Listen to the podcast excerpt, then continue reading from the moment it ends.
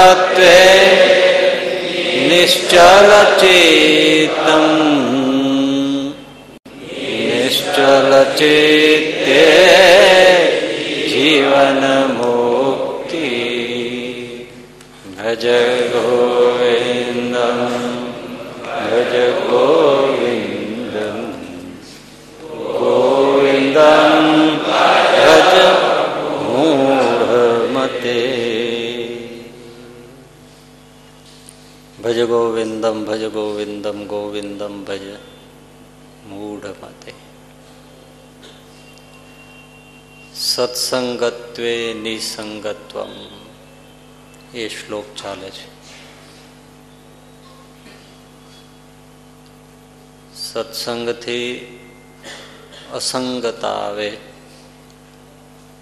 નિસંગતા. નિસંગપણું આવે, અસંગપણું આવે, એટલે નિર્મોહીપણું આવે. નિર્મોહીપણું આવે એટલે નિશ્ચલ ચિત્ત પ્રાપ્ત થાય. અને નિશ્ચલ ચિત્તની સ્થિતિ પ્રાપ્ત થાય એટલે જીવન મુક્તિની અનુભૂતિ થાય.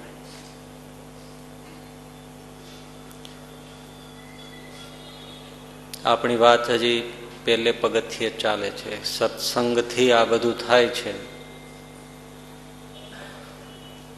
તો એ સત્સંગ એટલે શું? સત્સંગનું સ્વરૂપ આપણે સમજીએ, એની કોશિશ કરીએ છીએ. પાંચ શરત પૂરી કરીએ ત્યારે સત્સંગ કર્યો કહેવાય. કઈ કઈ?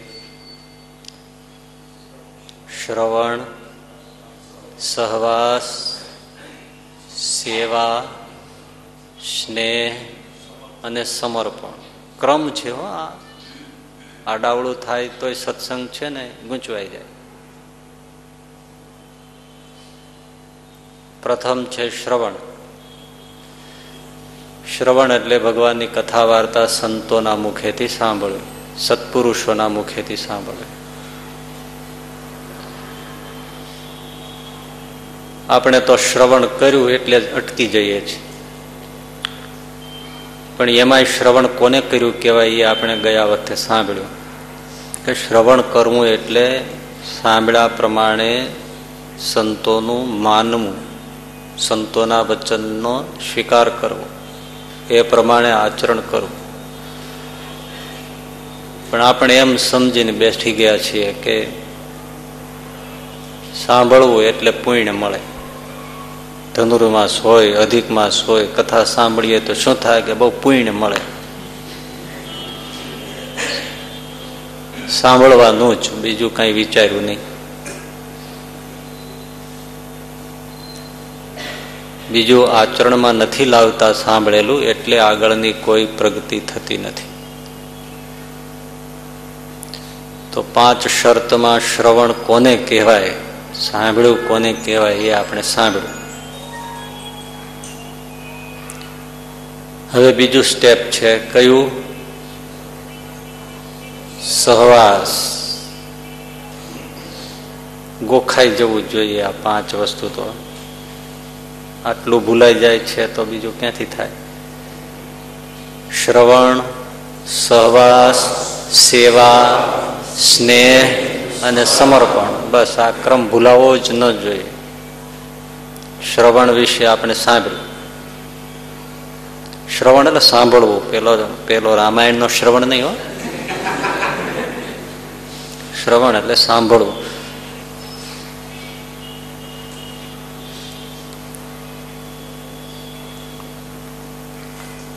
હવે બીજું સ્ટેપ છે સહવાસ. સંતોની કથા વાર્તા સાંભળીને જો ખંખેરીને ઊભા થઈ નીકળી જઈએ, તો એ કઈ સત્સંગ નથી.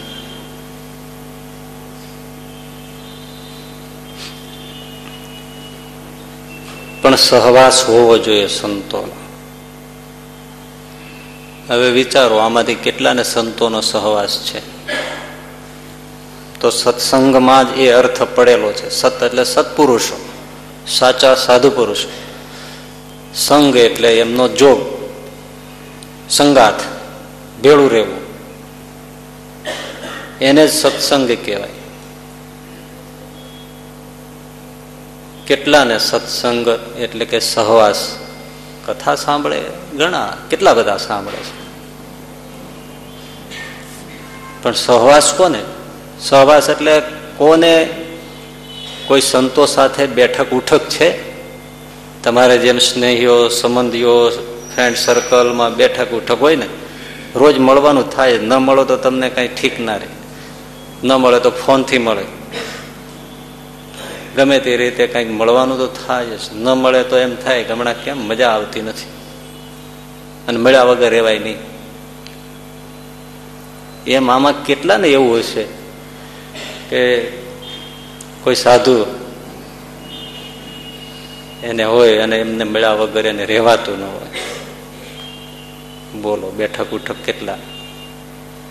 લગભગ જીરો આવે ને? દર્શન કરીને વ્યા જાય, કથા સાંભળીને વ્યા જાય, એ બધી વસ્તુઓ. પણ તમારે પર્સનલ બેઠક ઉઠક કોની સાથે. આ તો આ બહુ રિયલ વાત છે આ. આ વાત ઓછી થતી હોય છે. આમ કરવા જેવી નહીં. કારણ કે આમાં પછી શું છે કે સમય આપવો પડે.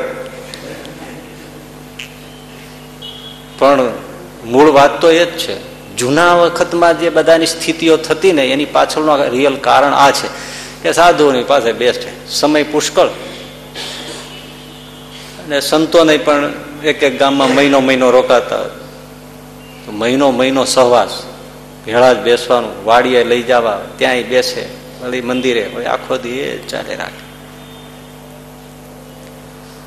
બહુ જ અંતરથી વિચારો તમારે કોણ સાધુઓ સાથે રોજ તમારે ફ્રેન્ડ સર્કલની જેમ બેઠવા ઉઠવાનો સંબંધ હોય. રોજ જે મળવાનું થાય. રોજ નહીં તો ચાલો કઈ નહીં તે બે, ત્રણ દિવસે, એક દિવસે. એટલે અઠવાડિયા રાખો. અઠવાડિયું તો બહુ લાંબુ કહેવાય, પણ છતાંય ચાલો પંદર દિવસે કોઈ મળતો હોય. થોડી ઘણી વાતચીત કરો આ છે ત્યાં. તમે કેમ, જેને દેશી તળપદી ભાષા મેં કહેવાય, તમારે કોઈ સંતો સાથે સુવાણ છે? સુવાણ એટલે બેઠા ઉઠાની સુખ આવે એમ. પછી તમે આવીને ધમા નાખી જાઓ, ન પેલા આમ લાગે કે આ જાય તો સારું. અને તમને એમ થાય કે સાંભળ્યું છે, તો બેસવું જ જોઈએ આમ. એમ કઈ ન થાય. સુવાણ એટલે આમ અંદરથી બેને સંવેદના હોય, લાગણી હોય યદભાવ હોય, મળે તો એમને એમ થાય કે સારું આવ્યા બેઠા. એને આપણે ગમીએ, આપણને એ ગમે. એમ સુવાણ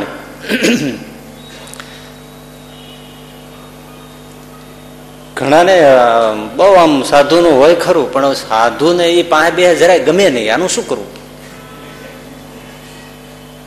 ખબર નહીં, અમુકને, અમુકના હેત છે ને, એ પણ આક્રમક હોય છે. નડે આપણને એમ થાય હવે આ આપણને છોડે તો સારું એમ. અથવા જાય તો સારું. સુખ નો લેવાય દે ન બેસવાનું, ન દર્શનનું. નહીં પેલે કઈ ધ્યાન ભજનનું બસ. એને એમ જ લાગે કે આપણા માટે જન્મ ધીરો સાધુ. એને સુખ આવવું જોઈએ? ને વિવેકથી પણ એને એમ થાય કે ના, આપણે એક ભાઈને, ભગતને મળ્યા. અને હરિભક્તોને એમ થાય કે આપણે સાધુને મળ્યા. અરસ પરસ ટ્યુન જેને તમારા આજની ભાષામાં કે ટ્યુન મળે. બાકી આમ બેસશો તો કઈ બહુ ફાયદો થાય એવું નથી પાછું. એમ તો ઘણા બેસતા હોય. પણ જે અરસ પરસ આમ આંખોમાં આમ આનંદ વર્તાય, સુખ થાય. એવો હેત ભાવ. પછી વડીલનો ભાવ હોય, મિત્રનો ભાવ હોય એવા બધા ભાવથી ભગવાનની સાથે જેમ નવધા ભક્તિ છે ને ભાઈ, આ કહેવાય નહીં, પણ એમ સંતો સાથે પણ નવધા ભક્તિ છે. નવ પ્રકાર એમાંથી, એકાદ પ્રકારથી પણ જ્યારે સંતો સાથે જોડાયા હોય, તો એને પ્રગટ ભક્તિ પ્રાપ્ત થાય છે.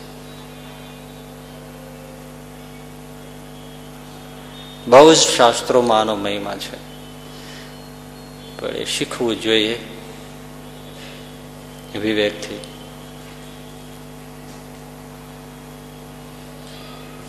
ઘણા બહુ પગે લાગે, બહુ પગે લાગે. જેટલી વાર નીકળે એટલે હું લાગે. આપણને નડે એવું લાગે પછી. એમાં વિવેક હોવો જોઈએ.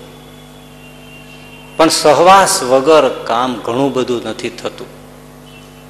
એ સમજવા જેવી વાત છે. સહ અસ્તિત્વ કો એક્ઝિસ્ટન્સની જેમ જ આ સહવાસ.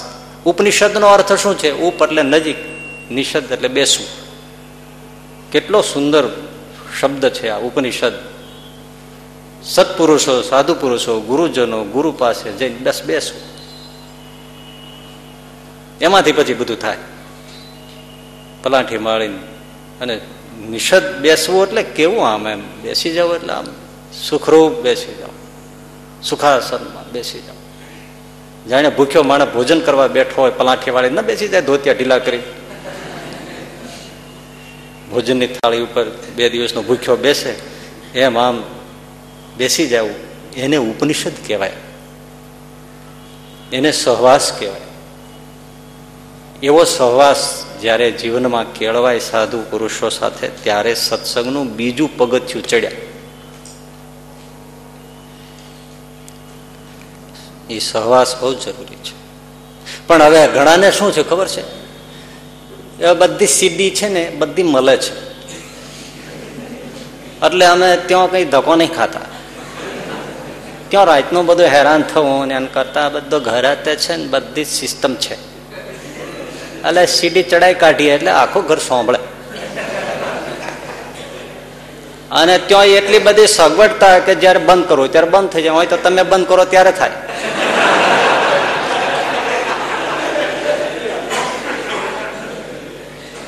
એટલે સુખેથી અમારે સીડીથી સત્સંગ કરીએ છીએ. પણ ભાઈ, યાદ રાખજો.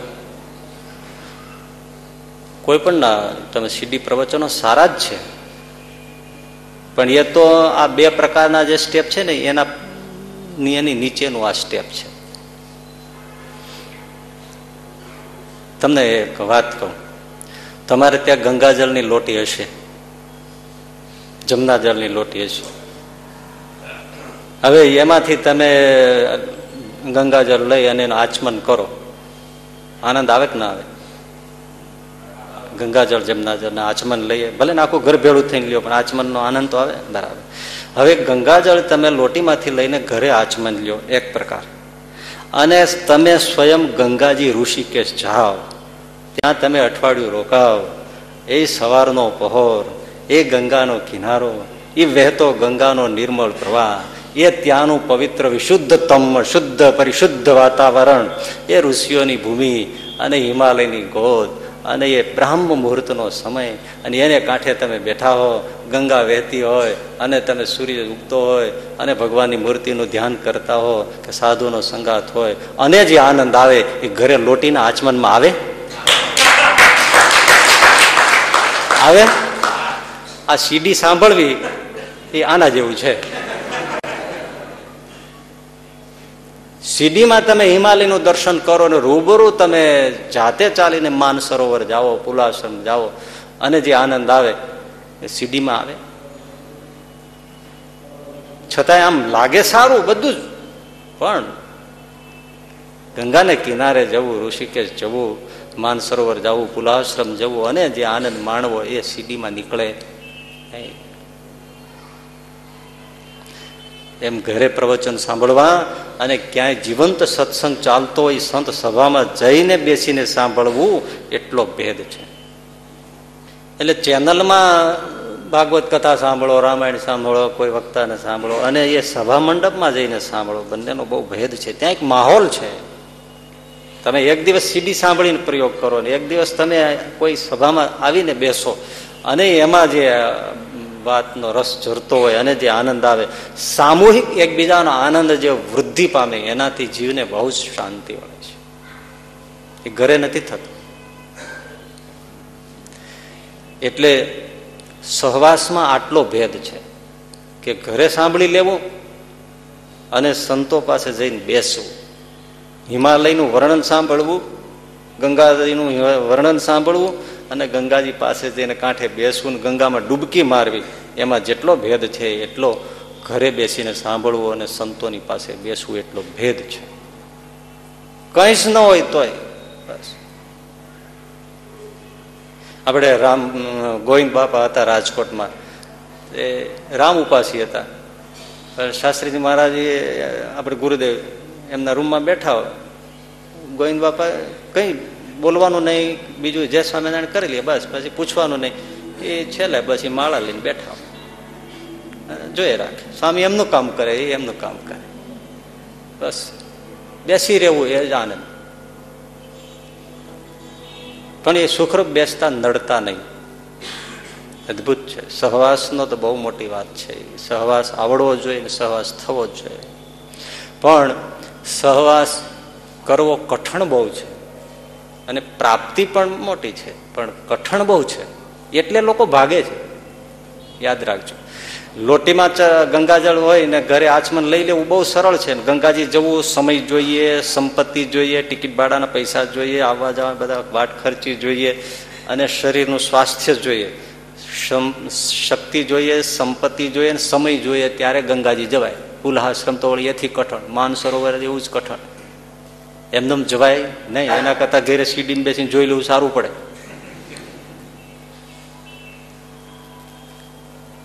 છે ને?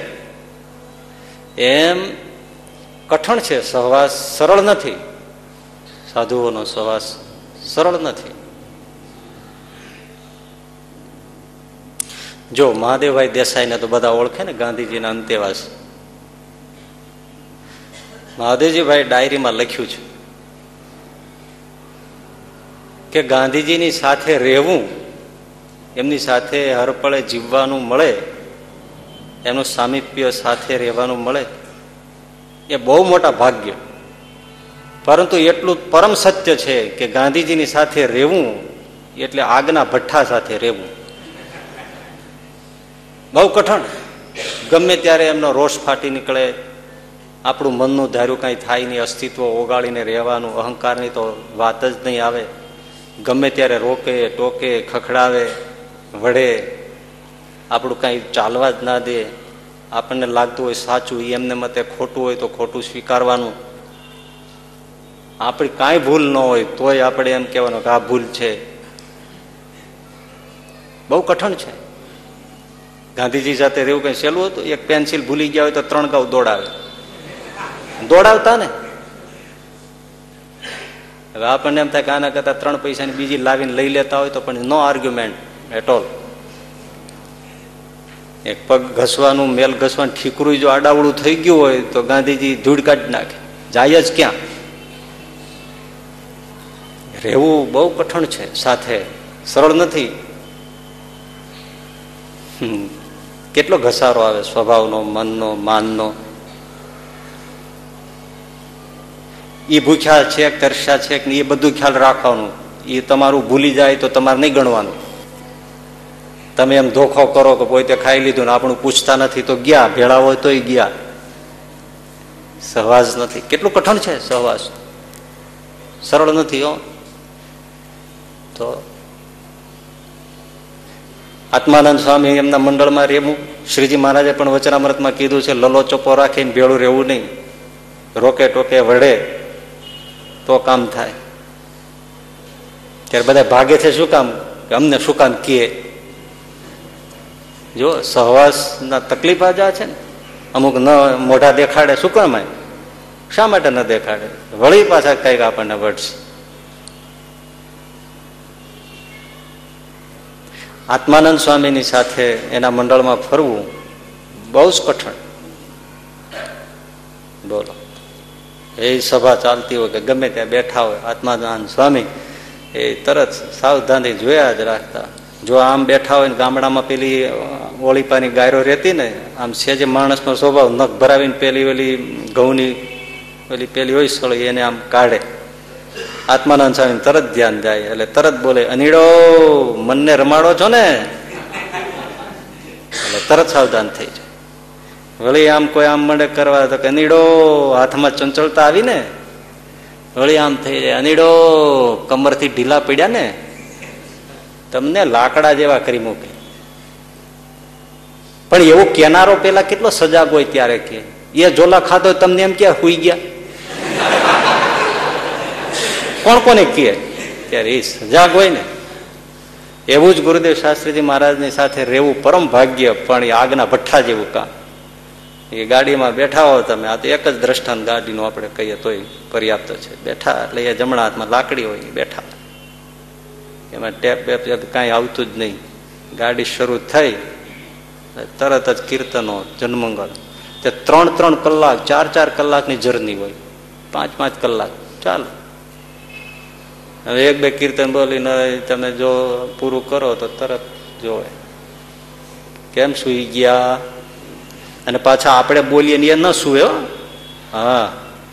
એ જેવું તમે કીર્તન ઉપાડ્યું એટલે તરત લાકડીના ઉપલા હાથા ઉપર એના ટપોરે આંગળીઓ હાલતી હોય અને એના એક એક મર્મ સાથે એમનો આમ મસ્તક હલતું હોય. રસ પીતા હોય. જરાય પેલું ને અને સહેજ કીર્તનના ઉચ્ચારમાં ફરક પડે તો તરત એમ કે જો એ આમ નથી, આમ બોલાય. લેવું ઉભારો ગાઈ દો. ચોપડી ખોલો એટલે તરત કે કેમ કંઠે નથી? અમારે આટલું એટલું કંઠે હતું. લે હું બોલી દઉં. એમ છે કઈ? સભા હોય સભામાં બેઠા હોય અમે તો છેટ કેટલા વર્ષે એમની પાસે આવ્યા આવશું સિત્તેર વર્ષે ઉંમર હશે ત્યારે એમની સાથે આવ્યા છું પણ તોય સિત્તેર, તોતેર વર્ષ પછી આપણે જોઈએ છે તોય સભામાં બેઠા હોય. આમાં હોય બેઠા આગળ પાછળ ધ્યાન હોય લ્યો.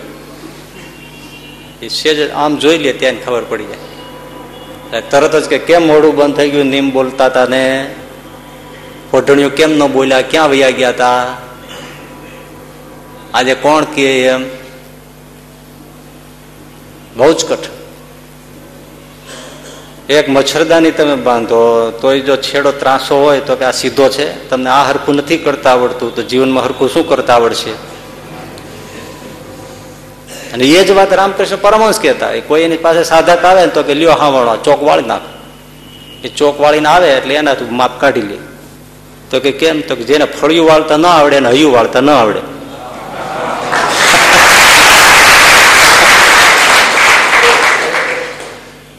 ફળે ખૂણે ખૂણેથી કચરો કાઢી નાખે તો એ પણ આમ, એટલે મહારાજે પણ વચનામૃતમાં કીધું છે કે જે સંસારમાં અતિ આસક્તિથી ચોંટ્યો હોય, એને જયારે ભગવાનમાં હેત થાય ત્યારે એ પણ એટલો જ ભગવાનમાં આસક્તિથી ચોંટે. પણ જેને સંસારમાં પણ કાંઈ રસ ન હોય, તો ભગવાનમાં પણ કોરો કાટ જ રે. છે ને એ વાત?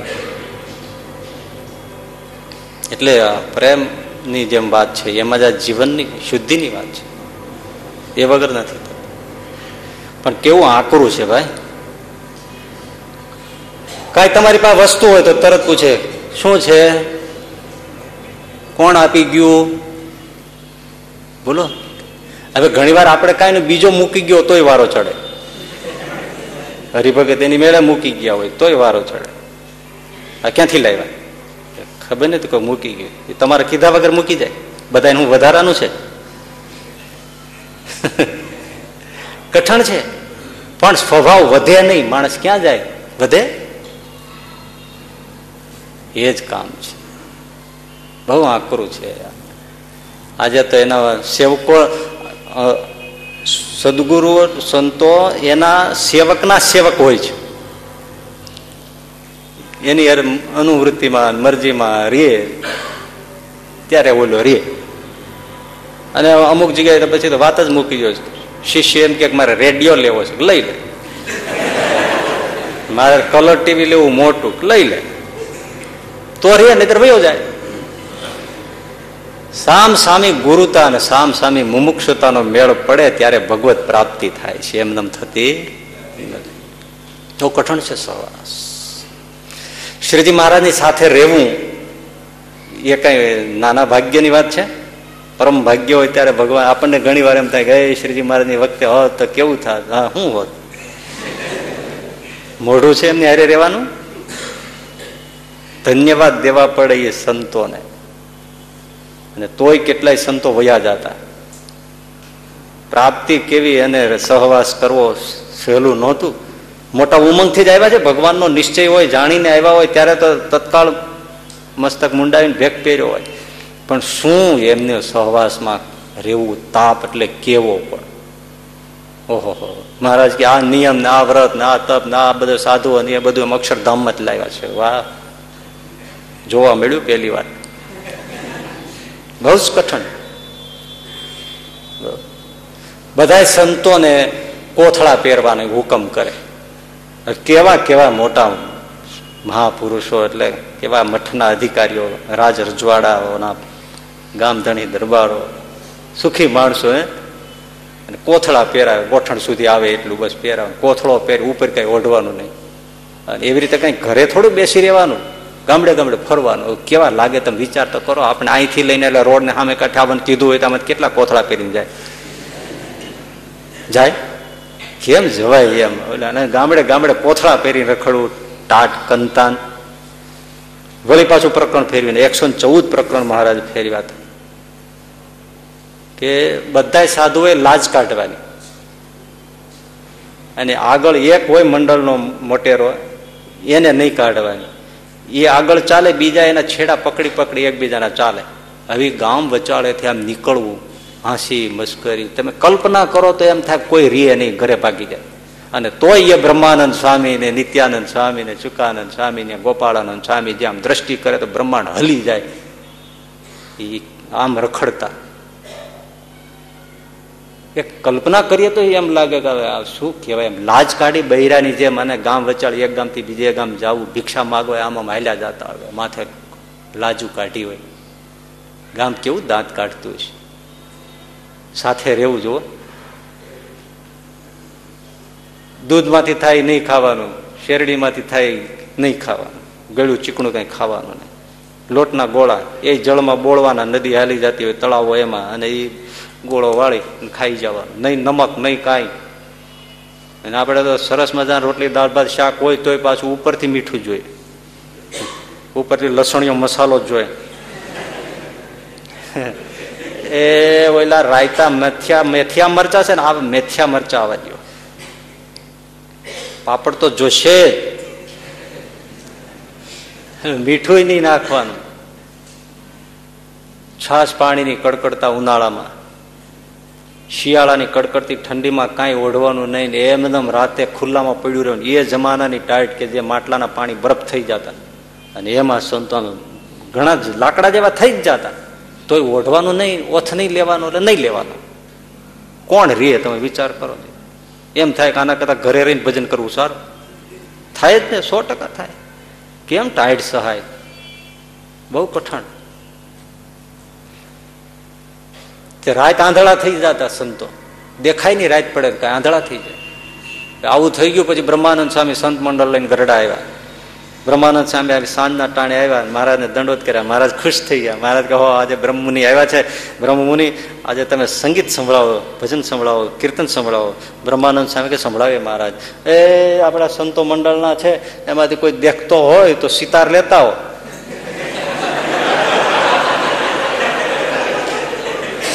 મહારાજ કે, કેમ બ્રહ્માનંદ સ્વામી એમ બોલો છો? તો કે, ના નહીં જે છે એવી પરિસ્થિતિ કહું છું.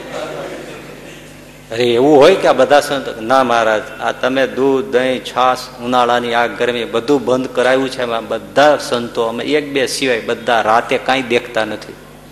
એવી ગરમી ચડી ગઈ છે આંખોમાં મગજમાં. મહારાજની આંખમાં આંસુ આવી. ઓહો મારા વચને આટલું બધું સહજ. હા, મહારાજ. અમને દુઃખ નથી, પણ તમે રાજી હો ને, બસ. ત્યારે આવા દુઃખમાં એમ ગાતા હતા, આનંદ આપ્યો અતિ ઘણો.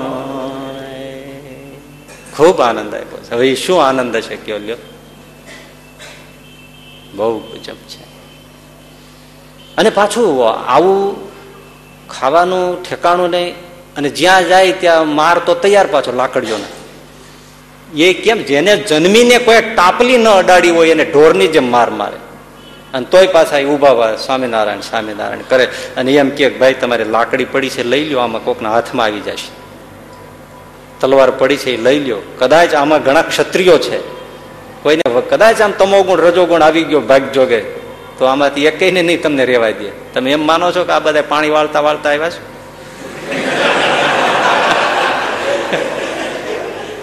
બોલો કેવું છે એમ? સો દોઢસો સંતોને લઈને સ્વરૂપાનંદ સ્વામી વગેરે જામનગર ગયા હોય. એ પ્રકરણ ત્યારે એવું કે જ્યાં અપમાન થાય ત્યાં રહેવાનું. અને જામનગરમાં ખૂબ અપમાન થાય સંતોનું. એટલે ત્યાં તળાવની પાડે ધામા નાખ્યા. અપમાન થાય ત્યાં રહેવાનું. અને સન્માન થાય ત્યાંથી તરત હાલી નીકળવાનું. હવે આ કઈ સહેલું? કેવું કઠણ? તમે જો, સાથે રહેવું એટલે ખાવાનું કઈ મળે નહીં. અપમાન ખૂબ થાય. પાણી પેટમાં ખાલી વાગે એટલે તળાવમાં ઊંધા પડીને સંતો પેલી કાંપ ઉપર ખારાશ જામી ગઈ હોય પાણીની એ સ્વરૂપાનંદ સ્વામીની આજ્ઞા લઈને ઊંધા પડીને ઢોરની જેમ ચાટે. આપણા ગુરુજનોની આ વાત છે. એટલે સેજ જીભમાં ખારાશ આવે ને પછી ગાળીને ઠાકોરજીને ધરાવી મનોમન, જળ પીએ અને વૃક્ષોની નીચે બેસીને બધા ભજન કરે.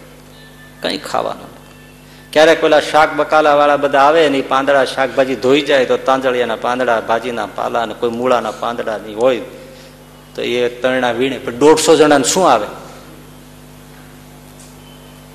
આવું ખાવા દિવસો જાય. કાગળ વાત બહુ લાંબી છે. પછી સ્વામીને એમ લાગ્યું કે આમાં ઘણા નવા સંતો છે, બિચારા આમાં મુમુક્ષુ છે. આટલું બધું સહન ન થાય એટલે મહારાજે ગઢપુર કાગળ લખ્યો કે આવી દશા છે. તો મહારાજે એનાથી આંકડો કાગળ લખ્યો ઉલટાનો. આશ્વાસનની તો વાત જ નહીં. અને એમાં એવા મુમુક્ષોની દ્રષ્ટાંત આપ્યું જેને કાંઈ ખાવા ન મળતું એટલે ચોખાનું ધોણ ધોઈને ત્રણ ત્રણ ચાર ચાર જણા એક પછી એક રહે છે ને એ કાગળમાં લખ્યું. તમારે એવું તો નથી. એમ કરીને ઠપકો દીધો. કાંઈ બોલ્યા જ નહીં પછી. એમાં પછી જામ સાહેબ એક દિવસ ઘોડાગાડીમાં ફરવા નીકળ્યા ને આ બધું જોયું. એટલે પછી કીધું કે આ ભગવાન કોના સંતો છે? દિવાન પૂછો ને. આવીને તપાસ કરી કે ભગવાન સ્વામિનારાયણના છે. તો આટલા બધા સંતો ભોજનનું શું કરે છે? પૂછો. તો કે ભોજનનું તો મળતું નથી, પણ બેઠા છે, પાણી પીએ ને બેઠા છે. ઓહો, હો જાઓ જાઓ દીવાની વ્યવસ્થા કર. પાક્કા સીધાની વ્યવસ્થા કરી. આવ્યું. આવ્યું એટલે જીમા. બીજે દી ચાલતા થઈ ગયા. કેમ? સન્માન થયું ને. સન્માન થયું નીકળી જવાનું હવે પાછું ક્યાં રસ્તા મળે? એ પાછી ભૂખ. ભાઈ, નિત્યાનંદ સ્વામી હાલી ન શક્યા. બેસી ગયા. બધા સંતો ખમા ખમા કરતા બેઠા. પછી વાડીઓ ખેતર આવતી હોય, એમાં ગુવાર વીણાઈ ગયા પછી છોડવા છોડી દીધા હોય, તે ગુવાર કોળાયા હોય, એના કૂણા પાંદડા ફૂટેલા. સ્વરૂપાનંદ સ્વામી કે, નિત્યાનંદ સ્વામી, આ થોડા ગુવારના કૂણા પાંદડા ખાઓ. અને ઠીક પડે તો ચલાશે. એ ઢોર ખાય એ નિત્યાનંદ સ્વામી ખાધું અને પછી ચાલ્યા. ગયો છે ને, રેવું કઈ સહેલું છે? સહવાસનું? પણ એટલા સહવાસ પછી જ્યારે ગઢપુર આવે અને એ સહજાનંદ સ્વામી ભગુ પ્રભુ ઊભા થાય બથમાં ગાલીને ભેટે, ત્યારે ચોથા રાસુએ રડે. અને એવો બ્રહ્માનંદ વરસે કે અનંત કોટી બ્રહ્માંડોમાં આનંદ ન હોય, એવો આનંદ આવે. બધું ભૂલાઈ જાય. ત્યારે એ બ્રહ્મરસ વરસતો હતો. એવો આનંદ આવે. એવી બ્રહ્મ, દેહ ભાવ ટળી. એવો બ્રહ્માનંદ. આપણને તો એ ભગવાનની મૂર્તિનું જે સુખ છે ને, એની ગંધી વાછટની જણી નથી. એવું ભગવાનની મૂર્તિમાં સુખ છે. વાછટે નથી. આ તો પંદર વીસ મિનિટ ખરખી માળા થાય તો કે બહુ વજનનું સુખ આવે છે. શું ભાઈ, શું? વાછટે નથી. એવું છે. પણ વાત એ સાચી ને. કોલસો છે ને, એનું જ શુદ્ધરૂપ હીરો છે ને ડાયમંડ કોલસામાંથી જ થાય છે. ઓછો ભાર જેને સહન કર્યો એ કોલસો રહ્યો. અને જેને ભયંકર ગરમી અને વજન ઝીલ્યો, દબાણ ઝીલ્યું, એનો હીરો થયો. હવે એકદમ કાળો કોલસો છે, એમાં તમને કાંઈ દેખાય? અને જેણે તાપ સહન કર્યો, દબાણ સહન કર્યું, વજન સહન કર્યો, એનો હીરો થયો ડાયમંડ થયો. કેવો પારદર્શક, કેટલી કિંમત, લાખો, કરોડો. એ તો જેટલો જેટલો તાપ સહન કરે, એટલી જ એને ઉચ્ચ પ્રાપ્તિ થાય છે સહવાસથી થાય છે. સહવાસમાં સહન કરવું પડે. સોનાનો દાગીનો સોનું તમારી પાસે એક કિલો હોય, પણ એનો કઈ વચમાં હોલ પાડીને પહેરીને ફરવા નીકળાય છે? એક કિલોનું. એને ઘાટ ઘડવા પડે. ઘાટ ઘડવા એટલે સોની તમે પૂછજો, જતરડામાંથી તાર કાઢે, વાળ જેવો એ એમને નીકળે? એટલે એનો જતરડામાંથી આમ કાઢે ને તમે જુઓ. અરે આ લોકો લોખંડની ફેક્ટરી વાળા ત્યાં તમે જઈ સળિયા ને બધું બનાવતા હોય ત્યાં. બારસો ડિગ્રીમાં જે તાપમાં લોઢું ગરમ થાય ને પછી એનું ઓલામાંથી આમ જે પસાર થાય ને, આવડું લાંબુ થઈ જાય. હોય તો એટલું આવડું લાંબુ થઈ જાય. બીજી વાર નાખી તો થઈ જાય. જ્યાં ત્રીજી ચોથી વાર નાખે ત્યાં તો હાયલું જ જાય તમારે. હર હર હર હર હર એ તો લોખંડને પૂછે જ ખબર પડે તને કેટલી તકલીફ પડે છે. એ જો આત્મકથા લખવા બેસે,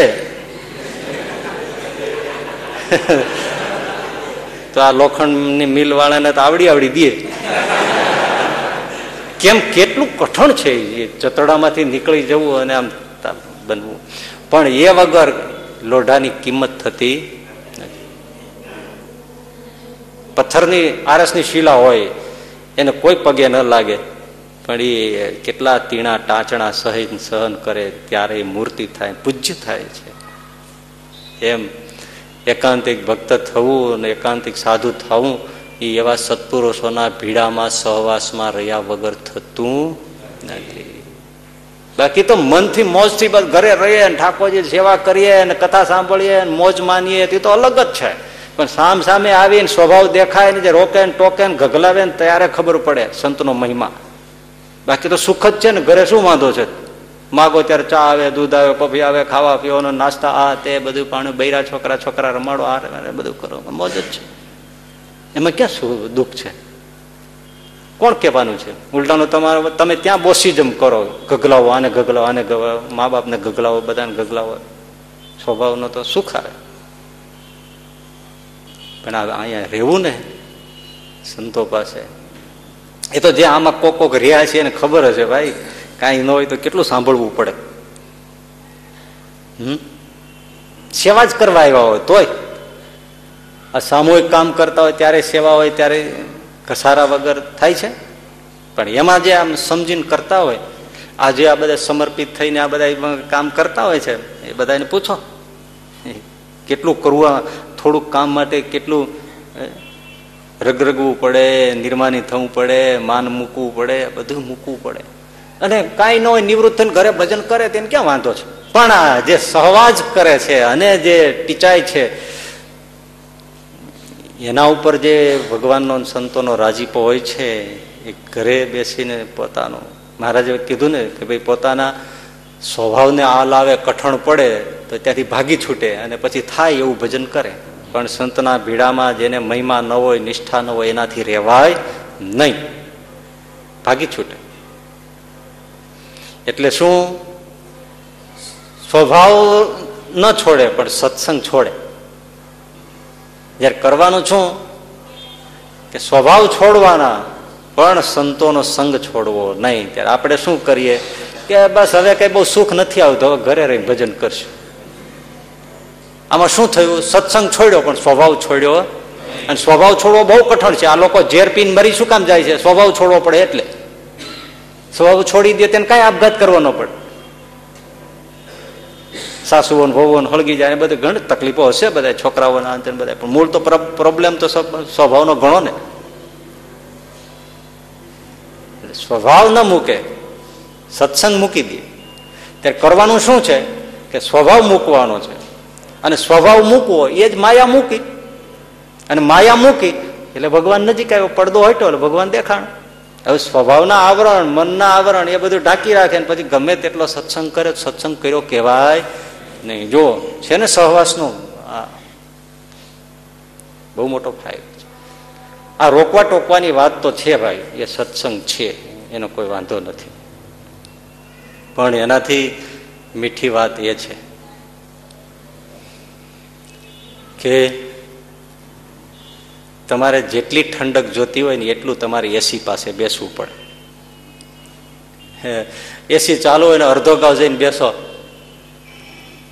કોઈ સંજોગોમાં તમને ઠંડક મળે. જો ઠંડક જોતી હોય, ટાઢું જોતું હોય, શાંતિ જોઈતી હોય, તો એસી પાસે જેમ બેસવું પડે. એમ સંતોની પાસે બેસવું જ પડે. એ વગર ઠંડક મળે નહીં. આ ઉનાળાની ગરમી ઓળખાય એટલે મારે જો ક્યાંય ઠંડુ ઘણાય ના થાય બિગ બજાર ને કાંઈ લેવું ન હોય તો ઘૂસી જાય. આવા તો આપણે ઘણા નમૂના જોતા હોય. અમે વર્ષો પહેલા મુંબઈ ગયેલા અને ત્યાં પધરામણી ના ત્યાં એવા પકડાઈ ગયા ને એવું બધું ગુનાળો ભયંકર ગરમી ત્યાંનું એટલું બધું બફારો ને એવું બધું. તે પછી જે એક દુકાન હારી બાળીને આમ ઓલી ઘેરા રંગના કાચ વાળી એમાં ઘૂસી ગયા. બોલો, એટલું થયું કે અમારે પાછું પાણી પીવાનું નહીં એટલું બધું થઈ ગયું કે આમ એમ લાગ્યું કે હવે આપણે કોઈક ચક્કર ખાઈને પડશું. તો પછી જે બાળી દુકાનમાં ગરી ગયા, તે લોઢાની દુકાન. આ બોલ બેરિંગ ને એવું બધું એવું ઓલા થયું કે આ મહારાજોને આ શું લેવું છે? આપણો થોડોક આ બધો આ પ્રવૃત્તિનો માર્ગ એટલે મંડ્યા જોવા જતા ફાવતું બીજા ખુરશીએ બેઠા. ઓલા બધા જોવા માંડ્યા. એટલે એને ક્યાં પસંદ કરે છે. અડધો કલાક બધાને હો વળ્યો એટલે બહાર નીકળી ગયા પછી.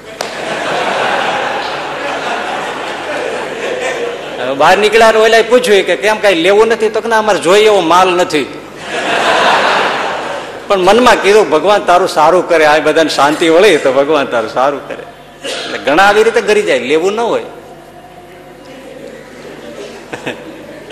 પણ એનો અર્થ શું? ઠંડક જોતી હોય તો પાસે જવું પડે, નહીતર ના થાય. એમ આ આધિ વ્યાધિ ઉપાધિથી સંસાર ભરેલો છે. એમાં જો શાંતિ જોઈતી હોય તો સંતોની પાસે બેસવું જ પડે. ત્યાં જાય?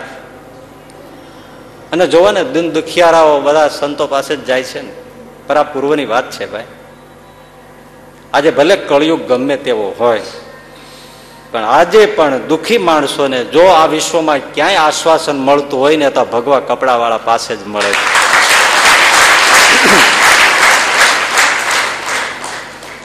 પેલો કદાચ હાવ ખોટો હશે, પણ તોય એને એ કપડાને માનીને કોઈ હૈયું મૂકે છે, તોય કાંઈ કેમ થાય છે. સારું લાગે. તો સાચો મળે તો વાત જ શું? હે? ખોટો માનીને એ પગમાં પડીને એમ થાય કે હાલો એક સાધુ આગળ રોઈ તો લીધું, તોય હળવો થઈ જાય છે. અને ઓલો હાવ ખોટો હોય તો હાથ ફેરવે તો એમ થાય ચાલો, હવે આપણે કંઈક શાંતિ વળી સાચાની તો શું વાત છે? કેવું છે એમ? તો આપણે રાજકોટની પાસે રાજ સમઢિયાળા ગામ છે. આદર્શ ગામ તરીકે પંકાય છે. એ આદર્શ ગામ બનાવનાર તો મૂળ હરદેવસિંહ દરબાર. હમ? હવે એમના માતાનું નામ ગજરાબા. હરદેવની ઉંમર ઓગણીસ વર્ષ. એનો ભાઈ નાનો હરજીત એની સત્તર વર્ષની ઉંમર.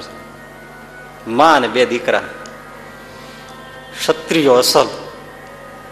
હવે ગામમાં માથા ભારે બધા અમુક લોકોનો ત્રાસ.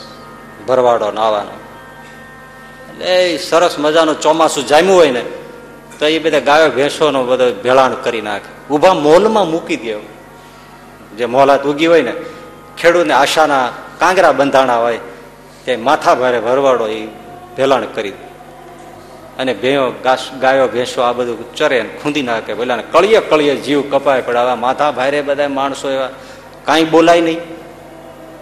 ગજરાબાને એમ થાય, પ્રજા કોઈ વાત કરે તો એને એમ થાય કે મારું આનો આવી રીતે તો કઈ આ ગરીબ બિચારા મહેનત કરનારા એનું આવી રીતે ભેળાણ કરવાનું? વ્યવસ્થિત માગે તો આલો ખાવાય આપે પશુઓને માટે. પણ આ છૂટા જ મૂકી દેવાના મગફળીમાં, કપાસમાં કાંઈ હાથમાં આવે નહીં, ઉજેરીને મોટું કર્યું હોય. અને કાંઈ બોલાય નહીં. મારી જ નાખે. આજે પણ ઘણી જગ્યાએ ક્યાંક ક્યાંક એવું છે આ રાજ સમઢિયાળાની આવી પરિસ્થિતિ. એમાં પછી ચણવણ થતા થતા અમુક ખેડૂતોએ કીધું કે આનું તો કંઈક કરવું પડે. આ દર વર્ષે આવી રીતે રાંક રહેવાનું. એટલે એક પટેલ આગેવાન થયા અને રાજકોટમાં, પોલીસમાં ફરિયાદ કરી. એ ફરિયાદ કરી એટલે વધારે વિખર્યા. ગામ લોકોને થઈ ગયું કે હવે આ લોકો આપણે મારશે જ. અને આગેવાન હતો, એને એમ થઈ ગયું કે વીણી જ લેવાના છે. હવે કરવું શું? પોલીસ તો રાજકોટની હજી રાજકોટ પડી રહે. અને આપણું ધમરોળાઈ જવાનું છે. પણ હશે બીજું તમે શું કરવું? એમાં એ જે આગેવાન હતો એ અને એના ત્રણ દીકરા ખેતીમાં કામ કરે, ખેતરમાં. અને આ માથા ભારે દસ બાર જણા ટોળો હાથમાં ભાલા તરિયા, તલવારો પેલી કુહાડીઓ લઈને તલવારો લઈને આવ્યા દોટ મૂકે. મારો મારો કરીને અને આમણે જોયું, આવ્યા કાળ. હવે દસ બાર પંદર જણા હોય ને આ ત્રણ ચાર જણા હથિયાર વગરના ઓલાની પાસે તો કુહાડી ને ધારિયા તલવારો. ખેડૂતે કે ભૂંડી કરી. એ બાપ અને ત્રણેય દીકરાઓ ભાગ્યા. એને મશીન રાખવાનું, ઓઇલ એન્જિન રાખવાની ઓરડી હતી. એ ઓરડી ખોલી અને એમાં ઘૂસી ગયા. બારણું કરી દીધું બંધ. એક છોકરો કળે વકળે એ છટકી ગયો. બાજુની વાડ હતી. થોરિયાની એમાંથી છટકીને સીધો બીજે રસ્તે થઈને ગામમાં જઈને બૂમ પાડી કે, અરે, બચાવો બચાવો ભાઈ, બચાવો, અમારા ઉપર થઈ પડી છે આવી. તો કોણ હિંમત કરે? હથિયારધારી માણસો પાસે હિંમત કોણ કરે? આ રેડિયા રમણ થયું. એ જ વખતે ઓલો ગજરાબા આ હરદેવને અને હરજીતને થાળી પીરસીને જમાડવાની તૈયારી કરે ને એમાં રીડિયા રમણ થયું. એટલે ગજરાબાઈ કીધું એટલે હરદેવ, જોતો આ શું છે? હરદેવ તરત બહાર આવીને બજારમાં નજર કરી, ત્યાં તો પુકાર ઉઠે, બચાવો બચાવો બચાવો બચાવો. હરદેવ કીધું કે, બા, આવું છે. ક્ષત્રિયના લો તપી ગયા. એ કે, આ બાર જોટાળી પડી. ઉપાડ કે તાને આટલા માટે જન્મ દીધો છે. હવે સાત, સત્તર વર્ષનો ઓગણીસ વર્ષના છોકરા. લઈ લે હાથમાં. જેને માટે ક્ષત્રિયાણીઓ જન્મ દે છે ને એ અવસર આજ આવ્યો છે, તું જા. ભાણા અત્યારે ન હોય, જા, વાતની વેળ નથી. પેલા લીધી તલવાર ને આણે લીધી, બાર જોટાળી બંધ હજી દૂધ મળ્યા છોકરા. હમ. સિંહની ડાફું ભરતા ભરતા એ ખેતર ઉપર ગયા. ઓલું ટોળું હતું ને, એ જેનું બારણું બંધ કરી દીધેલું. વાત મજાની છે, સાંભળવાની એ છે કે ભાઈ, સુખ દુઃખ હોય તો પછી જઈને ગાય ક્યાં એમાં છે આ મજાની વાત? એટલે બારણું મજબૂત હતું. તૂટતું નહોતું. અને એને મારે જ છૂટક્યો કરવો હતો. એટલે જે કુહાડીઓ એની પાસે હતી, એ પેલા બારણા ઉપર ઠોકતા હતા. અને બારણો તૂટવાની જ વાર. કુહાડીના, કુહાડાના ઘા કેટલાક જીલે લાકડાના બારણા. તૂટવાની અણી હતી ને એમાં હરદેવસિંહ ને હરજીત આવી ગયા. પડકારો કરો, ખબરદાર. બાર જોટાળી લાંબી કરીને જે આગળ હતો ને હેશડિંગ દઈને ટ્રિગર દબાવ્યો. ઉલાળીને હેઠો નાખી દીધું એકને. અને કીધું, તમારી માં એકે હગી નહીં થાય. આવી જાઓ સામે. સત્તર વર્ષના છોકરા. પણ એકને પાડ્યો મવડીને જે ગામનો મોટો હતો, ડફ દઈને પીડ્યો, જાણે રાવણ પીડ્યો હોય એમાં. બીજા એમ મને ભાગ્યા. એ કે વીણી શકીએ છે, પણ હવે બીજાને મારવા નથી. ઘર ભીગીના થઈ જાવ કે તમે. ગયા એમ અને પેલો ઉભર રહી ગયો. છલાંગ મારી સિંહનું બચ્ચું હોય ને એમ ચડી ગયો આખી મશીનની, ઓઇલ એન્જિનની દુકાન, ઓલી ઓરડી ઉપર. પડકારો પર પડકાર ઓલા ગયા ભાગતા પછી આ લોકોને બહાર કાઢ્યા. ઓલા પગમાં પડી ગયા, મા બાપ, નાના છોકરાઓ પણ તમે ન આવ્યા હોત તો આજ અમારું કોઈ નહોતું. ના કે તમે ધીરજ રાખો. આંસુ લૂછા પણ હરદેવ ઓગણીસ વર્ષના. પણ કે તેજ હોય, તેજ જ અલગ જ હોય હો. નહીં તો આજે હું વી વર્ષના હે હે હે કરતા હોય. હા કઈ હોય, હવે તો મીઠું આવ્યું તો હોય, નહીતર એમને રહી જ ગયું હોય. ઈશારામાં તો સમજવાની વાત ક્યાં છે? કયો તોય ના સમજે. ઈશારા શું સમજે?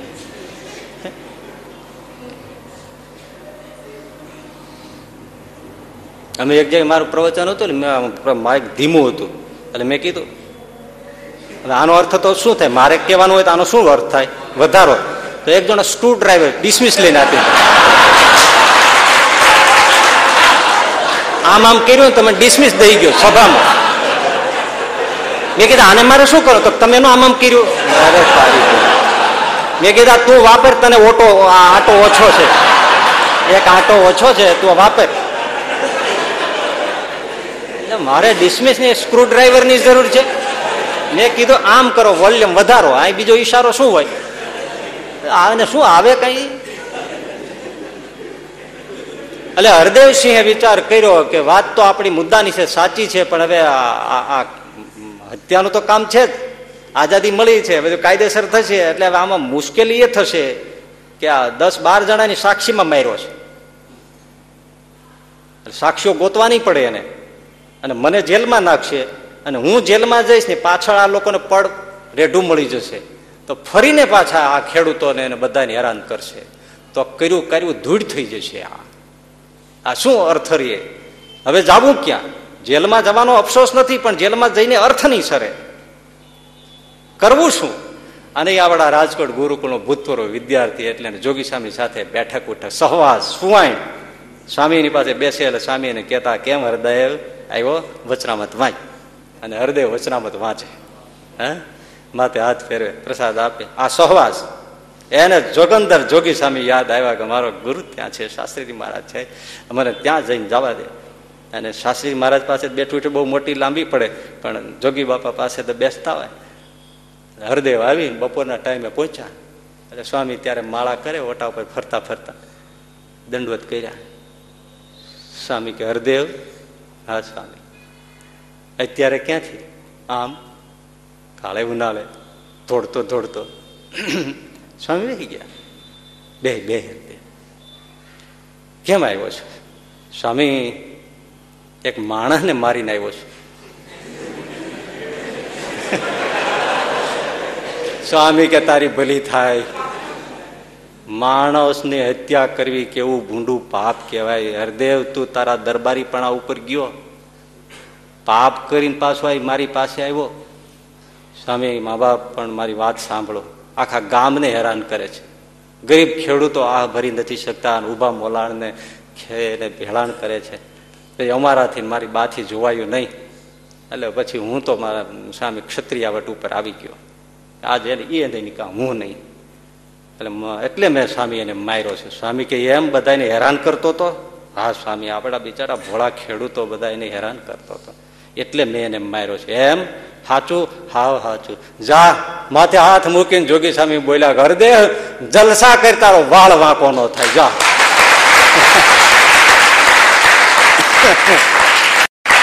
જા, હરદેવ. તારો વાળ વાંકો નો થાય. જા, શ્રીજી મહારાજ બેઠા છે, અમે બેઠા છીએ. આ આ જે મારું કહેવાનું છે ને, હૈયું બળતું હોય ત્યારે જે ટાઢક લેવા જાવી ને એ સાધુઓ સિવાય કઈ મળતી નથી. એવા તો અઢળક દ્રષ્ટાંતો છે ને કે આ તો હું તમને એક બે કહીશ. અને ખરેખર પછી કાયદેસર કાર્યવાહી થઈ. દસ બારની સાક્ષીમાં માર્યો છે. બધી વાત સાચી. પણ કોણ જાણે શું થાય? સાક્ષીઓ એ બતાવવા ટાણે આને આંગળી કરીને બતાવી જ ન શક્યા.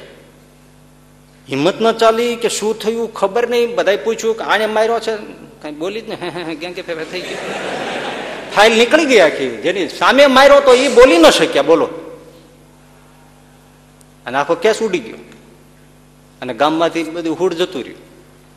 પછી તો હરદેવ એને પોલીસની નોકરીમાં જવાનું હતું. પણ આ બબાલમાં પછી એમાંથી નીકળીને પછી રાજકારણમાં આવ્યા પછી ગામનું નેતૃત્વ સંભાળ્યું પછી આદર્શ ગામ. એકાવન એટલા નાનકડા ગામમાં ડેમ છે ચેક ડેમ પાણીની, પાણીના તળ ઊંચા, હરિયાળી, લીલોતરી, પાક, ઉત્પાદન, સ્વચ્છતા, ક્યાંય ઉકળો ગંદકી, આ તે કશું નહીં. એક આદર્શ ગામ તરીકે એને એવોર્ડ મળે એવું રાજ સમઢિયાળા ગામ રાજકોટની બાજુમાં છે. કહેવાનું કે સાધુઓની પાસે જાય, ટાઢક જોતી હોય તો ત્યાં મળે, બીજે ના મળે, હે? આ જેની જન્મ દિવસ છે એવા ગોપાળાનંદ સ્વામીને આપણે પધરાવ્યા છે.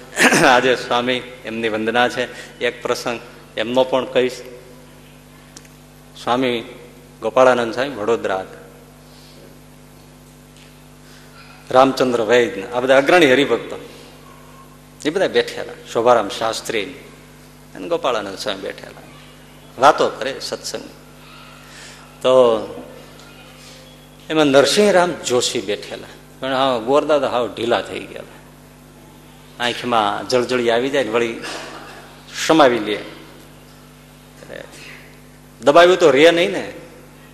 એટલે સ્વામી કે, નરસિંહરામ, હું કઈ તકલીફ છે? દુઃખ દુઃખ માટે તો આ જ ખોળો છે ને. આજે બે હજાર એકમાં ભૂકંપ થયો ને, આમ જનરલી અમે જોઈએ, અમે બજારે નીકળીએ એટલે અમે બધાના આદર પાત્ર નથી હોતા. બજારે નીકળીએ ને એટલે એને એમ જ થાય જાણે આપણે જાણે ગદરાવીએ છીએ. અને આ ખોટા છે. એવું બધું આમ બહુ એમને રહેતું હોય છે. પણ આ ભૂકંપ થયો ને, એ વખતે પછી આપણે ક્યાંય નીકળે ને કોઈ જગ્યાએ, જેટલા નીકળે ને બધા પગે લાગે. એમ કે જો આશીર્વાદ મળી જાય જીવતા રહી જાય તો. ભાઈ ભૂંડી છે ને. નરસિંહરામ બેઠા છે. સ્વામી કે, કેમ જોશી? કેમ તકલીફ છે? ત્યાં તો રડવા માંડ્યા. કે આ સ્વામી. મને થાય છે મારે કેવું કે ન કેવું ના ના ના, કયો. સ્વામી, મારે એવું છે કે મેં એક વાણિયા પાસેથી હજાર રૂપિયા ગીરવે લીધા હતા. ધીમે ધીમે આપી દેવાની શરતે. અને ગીરવેમાં મેં મારું મકાન લખી આપ્યું હતું. એમને તો આપે નહીં. હજાર રૂપિયા ન આપું તો મકાન લઈ લે. હજારમાંથી મેં ધીમે ધીમે એને બસો રૂપિયા ચૂકતે તો કર્યા, પણ હવે તાકીદ કરી કે હવે આઠસો છે, જલ્દી આપી દે. મારે કઈ સગવડતા થાય એમ હતી એટલે એની હિલચાલ ઉપરથી એમ લાગ્યું કે એ સરકારમાં રાવ કરીને હવે આ મારું જપ્ત કરી લેશે મકાન. એટલે મારા ઘરના ને ધીરજ ન રહી. એટલે ઘરમાં આઠસો નવસો રૂપિયાનું સોનાના ઘરેણા હતા. એ અમારી મોટી દીકરી હતી ને, એને આપી દીધા. એ કે તું સાચવ, નહીતર આ જતું રહેશે. એટલે તું રાખી મૂક. એ આઠસો નવસો રૂપિયા છોકરીને આપ્યા આવેલા ઘરેણા આઠસો નવસોના. તે છોકરી ઓળવી ગઈ. હવે એ દેતી નથી. મને ખબર પડી, મારા ઘરના આપી દીધા છે મેં કીધું કે આપણે ભાઈ ઘરેણું આપીને મકાન તો છોડાવીએ, મકાન વગર આપણે રહેશું ક્યાં? તો અમે છોકરી પાસે અમે આપ્યા એટલે મોટી દીકરીને મેં કીધું, લઈ આવ્યા તો લેવા ગયા તો કંઈક, ના, છે જ નહીં કાંઈ. એમ કરીને હાથ ઊંચા કરી નાખ્યા. અમારું તો સ્વામી આઠસો નવસો નું મરણ મૂળીનું ઘરેણું ગયું. મારા ઘરના ભૂલ કરી, મને કઈ પૂછ્યું નહીં, દઈ દીધું, એટલે હવે વાણિયાને દેવું શું કાલ સવારે જપ્તી આવે, સ્વામી. ઉપરિયામણ પાછું એવું થયું કે મોટી છોકરીને આઠસો નવસો નું ઘરેણું આમ ગયું, એટલે નાની દીકરી, મારે બે દીકરી કે. નાની દીકરીને એમ થયું કે મોટી બેનને આઠસો નવસો નું ઘરેણું દીધું, તો મને આઠસો, નવસો રૂપિયાનું ઘરેણું આપો. એટલે એ રિસાઈન ઘરે જતી રહી. હવે મારે બે બાજુ દુઃખ, વાણિયાને આઠસો દેવા, નાની દીકરીને આઠસો નવસો નું ઘરેણું કરી દેવું, ઘર જપ્તીનું શું કરવું મારે તો બે દીકરીઓ અરે વાંધા પડ્યા એટલે મારું સેવા કરવા કોઈ નહીં. રહેવાનું મકાન જાય એટલે મારે રહેવાનો આશરો નહીં. હવે મારે સ્વામી શું કરવું? સ્વામી કે જોશી, આપણે કઈ ભગવાન વેચી ખાધા છે. હે? શા માટે રડવાનું હોય? રડવાનું તો જેને માથે કોઈ બાપ ન હોય એ રડે. હા. હવે જોવા તો આપણને તો આશ્ચર્ય થાય એવું કર્યું ગોપાળાને છે સ્વામી કે જોશી તમારું પાણિયારું છે ને? હા. ત્યાં તમે બે ત્રણ હાથ ખાડો ગાળજો. પાંચ હજાર રૂપિયા એમાંથી ચરુ ભરેલો નીકળશે. નરસિંહરામ જોશી કે બાપા ઓસરી ઊંચી હોય. અને જયારે ચણી હોય ત્યારે જ અઢી હાથ ઊંચી હોય. એમાં ક્યાં ચરુ હોય નહીં. વાતે સાચી ને ઓસરી તો ઊંચી જ હોય. અને ત્યાં કઈ ધરતીના લેવલથી જ ચણાઈ ઊંચી થઈ હોય, ત્યાં ક્યાંથી ચરુડા દાટ્યા હોય? મા બાપ અમે કોઈ એવું કઈ કર્યું નથી. ગોપાળાનંદ સ્વામી કે વિશ્વાસ હોય તો ખાડો ગાળો. હું તો વિચાર કરતો થઈ ગયો છું, જ્યારથી આ વાંચ્યું ત્યારથી. આ ધૂળમાંથી જ્યાં સંપત્તિ પેદા કરે, એ સાધુઓ સહજાનંદ સ્વામીને વચને આમ લોટ માગવા નીકળતા.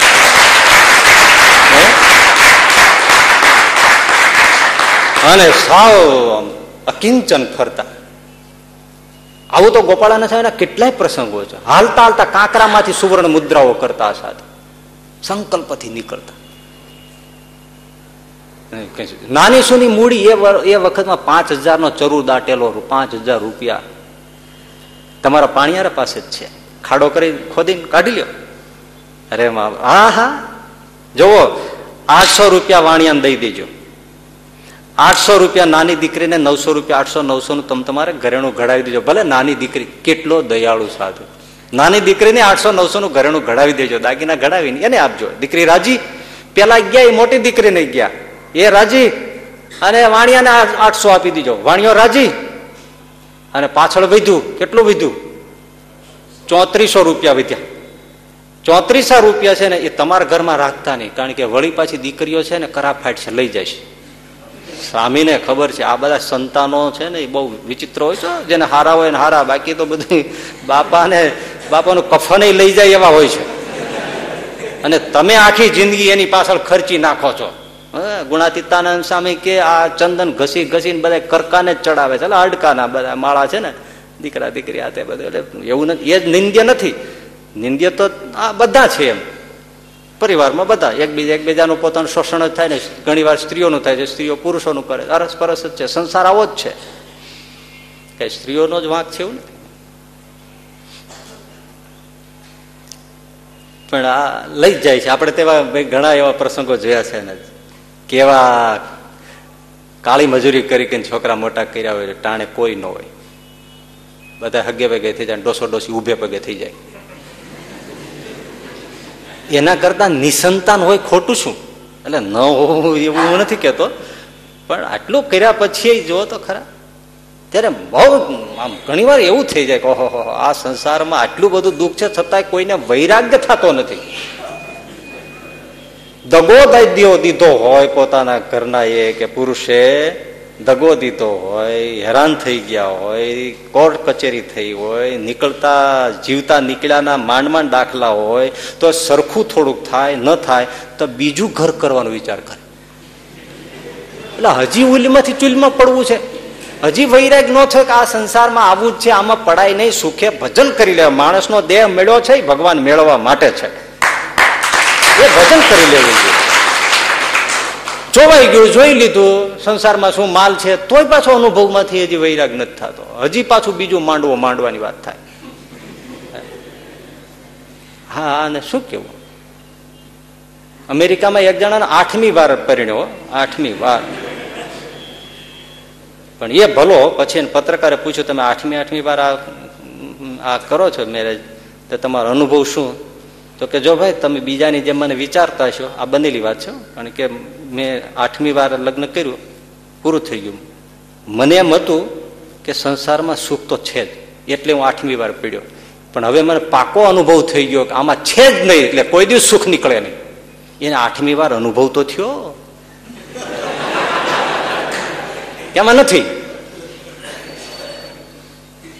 એટલે કીધું છે, પરણીને સંસારમાં સુખ ખોળવું એ કેવું છે? તો કે અંધારા રૂમમાં આંધળો માણસ અડધી રાતે ઘોર અંધારિયામાં છે, કાળી બિલાડીને ગોતે એના જેવું છે. આમાં જડે જ નહીં, હોય તો ને. અને જે બિલાડી જ્યાં નથી એ વાર અધૂરું રહી ગયું. કાળી અંધારી રાત, આંધળો માણસ અમાસની રાત્રિ પોતે આંધળો, કાળી બિલાડી એ રૂમમાં ખોળવી કે જે રૂમમાં એ બિલાડી છે જ નહીં. એના જેવું આ બધું છે. અને છતાંય કોઈ પાછો વળતો નથી. એટલે એના બાપાએ છોકરાને કીધું કે તું છે ને હિમાલયમાં વિયો જાય દિગંબર રખડજે ભેરો જપ ખાજે ગિરનાર ટોચ ઉપરથી કૂદીને પડી જાય મરી જાય ને કાંઈ ન થાય તો દિગંબર ભભૂતિ લગાવીને ફરજે, ગળામાં નાગ નાખીને ફરજે, પણ તું લગ્ન કરતો નહીં. તો એનો છોકરો કે, ભલે બાપુજી, હું પણ આવું જ મારા છોકરાને સલાહ દઈશ.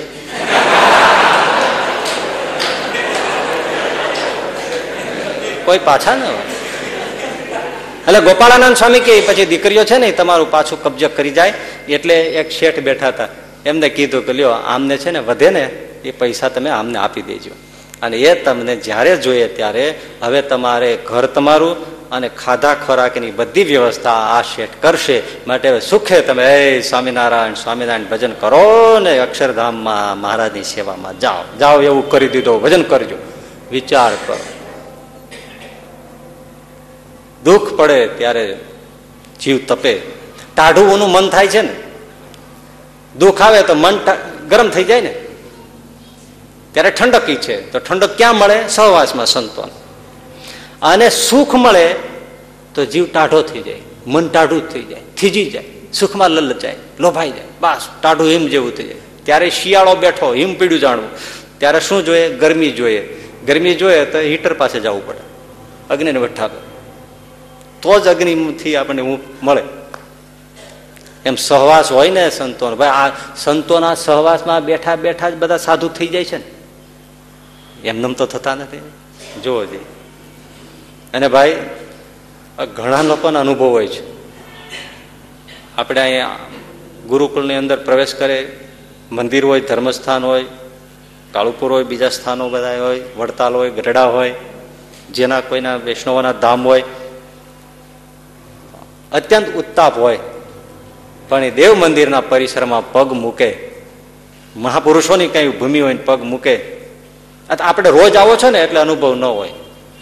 હમણાં જે પ્રોફેસર હતા ને એ એમના વિદ્યાર્થીઓને, આપણે ગુરુકુલના વિદ્યાર્થીને કહેતા હતા કે મને બહાર છે ને ઘણીવાર એટલી બધી પેલી આમ માનસિક થઈ જાય ને, પછી હું ગુરુકુળ આવું, દરવાજાની અંદર પ્રવેશ કરું અને મને પરમ શાંતિનો અનુભવ થઈ જાય છે. આ મારો જાત અનુભવ છે. છોકરાઓ કે તમારા ભાગ્ય છે કે તમને ત્યાં રહેવાનું મળે છે.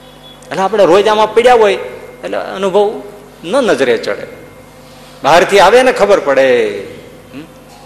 હમણાં કેનેડાથી હરિભગત આવ્યા. આવીને અંદર આ દર્શન કર્યા ને બેઠા બિચારા રડવા જેવા થઈ ગયા. એ કે સામે આવી, આવું દિવ્ય અનુભૂતિ. પૈસા ગમે એટલા ડોલર મળે, અમેરિકા, કેનેડા બધે, પણ કે આ ન મળે આ મને ક્યાંક આમ વર્ણવી નથી શકતો. એટલો આનંદ થાય છે. જીવતા જાણે આપણે અક્ષરધામમાં ગયા હોય એવો અનુભવ થાય છે. દુઃખમાં શાંતિ થાય અને વિષયોમાં અનુરાગ, રાગ હોય, આસક્તિ હોય, જીવ એમાં એટલો બધો લુપ્ત થઈ ગયો હોય, પણ સહવાસમાં બેઠા બેઠા વૈરાગ આવે. ધીમે ધીમે નિયમ પડે ભાઈ. તમે જોજો, બેસતા રહ્યો, તમે જુઓ. આ બેસી બેસીને જ આ નિયમ પડાતા થયા ને એમનેમ થાય.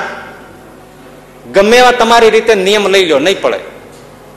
પણ જો બેસતા રહ્યો સંતો પાસે. સંતો પાસે બેસતા રહ્યો આપોઆપ બળ મળે. લ્યો, બોલો. ધીમે ધીમે બળ મળે. ધીમે ધીમે બળ મળે. જે મળે છોડને પાણી મળે, નાના રીંગણા મરચીના ટુવા દઈ દઈને જેમ મોટા કરે, અને પછી એ છોડ કેમ મોટા ઘેઘુર થઈ જાય? એમ બેસવાથી આ બધું થાય છે. મોટા મોટા સંતો એમ જ બેસતા. વિવેકાનંદજી નરેન્દ્ર હતા ત્યારે રામકૃષ્ણ પરમહંસ પાસે આવીને શું કરતા? બસ બેસતા. શું કરતા? બેસતા. બેસતા બેસતા ક્યાં જાય? કયો? એ ગુણાતીતાનંદ સ્વામી પાસે બેસતા. આ સહવાસ છે ભાઈ. અને અમારો તો એવો અનુભવ છે શાસ્ત્રીજી મારા હતા, પુરાણી સ્વામી હતા, આજે જોગી સ્વામી છે. પણ આપણે બેસીએ, થોડી વાર એમના પગ દબાવો, એમની સેવા થાય. અને આપણને એમ કંઈક અનુભૂતિ જ જુદી થાય. આ સહવાસ છે. જીવને સુખ અને દુઃખ ટાઢાવું ના કરે ત્યારે એ ઊનું થઈ ગયું, ગરમ હયું તપી ગયું હોય, જીવ ગરમ થઈ ગયો હોય, તપ્ત થયો હોય, ત્યારે શાંતિ, પણ સંતો પાસે મળે અને સુખમાં લુબ્ધ થઈ ગયો હોય, ત્યારે ઉષ્મા પણ, વૈરાગ્યની ઉષ્મા પણ સંતો પાસેથી મળે. હવે તમને પ્રશ્ન તો ન થાય, પણ બહેનોને પ્રશ્ન થાય કે મળો અમારે સહવાસનું કેમ કરવું પુરુષોને તો ઠીક જઈને બેસે, ચાલો. બહેનોને શું? બહેનોને છે ને આપણા ઈષ્ટદેવની મર્યાદા પ્રમાણે રહીને આ કોઈ પણ સ્થાન હોય, પણ આપણી અહીંની વાત કરીએ. આ સ્થાનમાં ઘણા બહેનો ઘરકામ પતાવી અને લગભગ અહીં આવીને કોઈ વાળતા હોય, સાફ કરતા હોય, અનાજ સાફ કરતા હોય, શાકભાજીનું કામ કરતા હોય અનાજનું બધું પોતા કરવા, સફાઈ કરવી, આ બધું કરવું. એ આ સ્થાનમાં જે રહેવું ને, એ પણ શ્રીજીની આજ્ઞા પ્રમાણેનો સહવાસ છે. એમને જે બળ મળે, એ બીજાને ન મળે. આખો દિવસ ગોખલામાં ઘર ન કરે, પડ્યા રહે અને ઘરના જ કામ કરી રાખે. એને આના જેવું બળ ન આવે. આના જેવી શાંતિ ન આવે. આટલું આટલું જઈને આ બધું કર્યું હોય ને એને જયારે તકલીફ પડે ને ત્યારે અહીં માથું મૂકીને, હે હરી, ઘનશ્યામ, કે ને? ત્યાં અંદરમાંથી હોંકારો દઈ દે ઠાકોરજી. હા, એ તો જેને જેને હોય એને ભાઈ ખબર છે. એનો સહવાસ છે.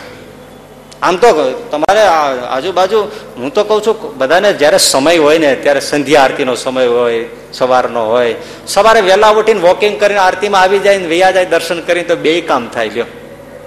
હવે પંદર દિવસે કે પછી અઠવાડિયે એકવાર આપણે અત્યારે આવી ગયા આવી ગયા, પછી આવવાનું જ ન હોય. ધામ તો છે, પણ ધામનો એનો લાભ લેવો જોઈએ ને. બહેનોને સહવાસ છે. અને બીજું બહેનો બહેનોમાં જે સારા હરિભક્તો હોય, અરસપરસ હેત રાખવું જોઈએ. અને સમૂહમાં ભેળા થઈને ભજન, કીર્તન ને સત્સંગ ને કથા વાર્તા કરવો ભેળા થઈને નહીતર ગપાઈ ન ચડી જવું. નહીતર એમની વાતો ન ખૂટે. હા? એ બધાની જન્મોત્રી એમની પાસે હોય. હા, બધાની. તમને ખબર ના હોય આ અખબારો પેલા હતા જ નહીં. આ શા માટે છાપકામ કરવું પડ્યું? આ જ્યાં સુધી પાણીએ ગામને બહાર કુએ પાણી ભરવા બેનો જતા, એટલે બેડું પાણીનું ભરીને લાવતા, પણ હારે સમાચારનો પડોય લાવતા. હવે પનઘટા ઉપર પાણી ભરવા જવાનું બંધ થયું, એટલે આ ન્યૂઝપેપર કાઢવા પડ્યા. નહીતર એની પાસે સમાચાર આખી ગામના આલમ ના હોય તમારે. બધું ત્યાંથી. અને પાછી આઠ દસ બેનો બેઠી હોય ને આઠ દસે બોલતી હોય, કોણ કોનું સાંભળે છે એ આપણને નક્કી જ ન થાય બોલો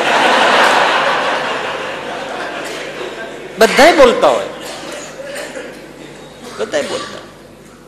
ઘણા વર્ષો પહેલા આપણે ગરીબ ભગત હતા ને, એને ત્યાં હેન્ડ પંપ હતો ને પાણીની સગવડતા હતી.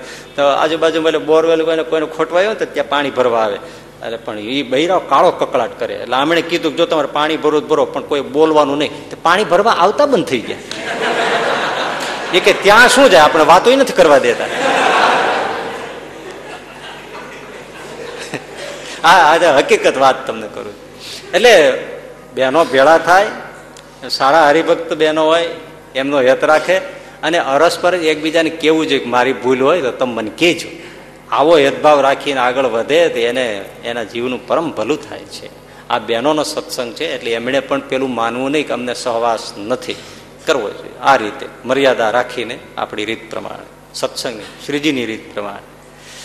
તો સહવાસથી આ થાય છે. હૈયું ટાઢુનું થયું હોય તો એને શાંતિ મળે છે. સહવાસથી. એ વિના બીજો ઉપાય નથી. એનાથી એક મીઠી વાત. હમ. અગિયાર જણા છે ને, એક ગામથી બીજે ગામ જતા હતા. તો ચોમાસાનો ટાઈમ, થોડો ઘણો વરસાદ શરૂ થઈ ગયો. અને ભયંકર વીજળીના કડાકા ચાલુ થઈ ગયા. અને વીજળી પડું પડું થઈને આમ જળુંબી નીકળી જાય એવું લાગે. હવે આવું ઘણી વાર થયું ને કે વીજળું પડી પડું થાય છે, પણ પડતી નથી. અગિયારે જણા વિચાર કર્યો ને એમાં એને થઈ ગયું કે આ કેમ છે આવું? પછી એમણે કહ્યું ગુજોભાઈ ધીરજ રાખીને વાતની આ છે એક મૂળ વાત, કે આપણા કોઈમાંથી એક ઉપર કાળ છે. એટલે એક નોખો પડી જાય ને તો દસ બચે નહીં તો અગિયારે જણા મરશું.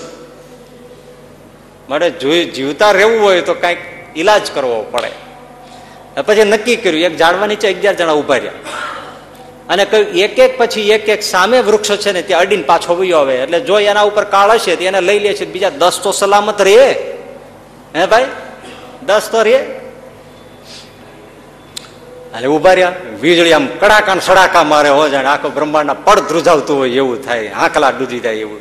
એ એક જણો ગયો. કડાકો થયો ભયંકર. વીજળી પડી નહીં. પાછો આવ્યો. બીજો ગયો. વીજળીનો કડાકા થાય, પડી નહીં. ત્રીજો ગયો, કડાકા, પડી નહીં.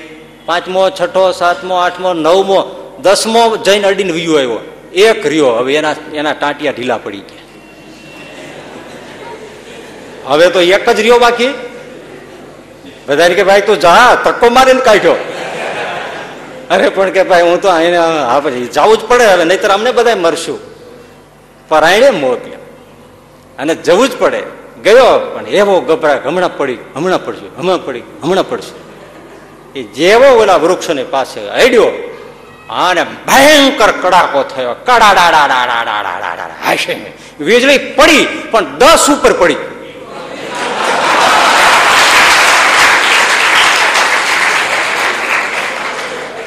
આ એકને માટે નહોતી પડતી બોલો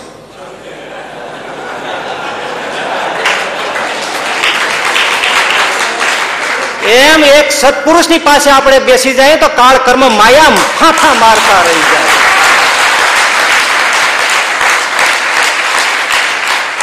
જડાપું મારતો હોય કાળ, કર્મ, માયા, દુઃખ દેવા. મહારાજે બોતેરમાં વચનામૃતમાં કીધું કે એને કર્મ કઠણ હોય, કાળ કઠણ કઠણ હોય, ગમે તેવું. પણ જેને ભગવાનને ભગવાનના સંતને વિશે અનન્ય નિષ્ઠા છે, તો એને કાળ, કર્મ અને માયા ત્રણેય મળીને એનું ભૂંડું કરી શકતા નથી. પણ જ્યાં વાત છે એ નિષ્ઠાની છે. સહવાસ આ જોવો લ્યો. એક જણાના સહવાસથી દસ જણાના પ્રાણ બચતા હતા ભાઈ. અને એક નોખો થયો દસે ઉલ્લી ગયા. વિચાર કરો તમે. હે? વાંકાનેરમાં હવે એક બે પ્રસંગ કહીશ. કે કેમ કાળ આટા મારે સહવાસથી ભાઈ? સહવાસ ખોટી વાત નથી, આપણે એનું મૂલ્ય સમજ્યા નથી. હા. શ્રીજી મહારાજે સારંગપુરના દસમામાં કીધું, માથામાં રોજ ઉઠીને પાંચ પાંચ ખાહડા મારે ને તો સંતના સંઘમાંથી આઘું ખસવું નહીં. દસ સવારમાં રોજ પાંચ પાંચ ખાહડા મારે. ઉઠીને પેલું મંગળાચરણનું કામ જ. ઉઠીને દાંતણ પાણી પછી પેલા જોડા કાઢીને માથામાં પાંચ મારે. કોણ રીએ? પણ મહારાજ કે એમ મારે, તોય કોઈ દી સંતને છોડવા નહીં. અરે હા હા હા, શું વાતો કરી ગયા. અને જો આવું થાય, તો એ પરમ એકાંતિક ભાગવત સંતને જે પ્રાપ્તિ થાય એ આમ પડ્યા રહેનારાને પ્રાપ્તિ થાય. લ્યો. ગજબ છે? અને આપણને તો સરખું બોલાવ્યું ન હોય તો નાકનું ટીચકું ટળડાઈ જાય. શું કર્યું કે બે ત્રણ વાર પગે લાગ્યા પણ હામું ન જોયું? તો એ ભગવાનને જોવે તને જોવે? બહુ બહુ મુશ્કેલી હોય છે.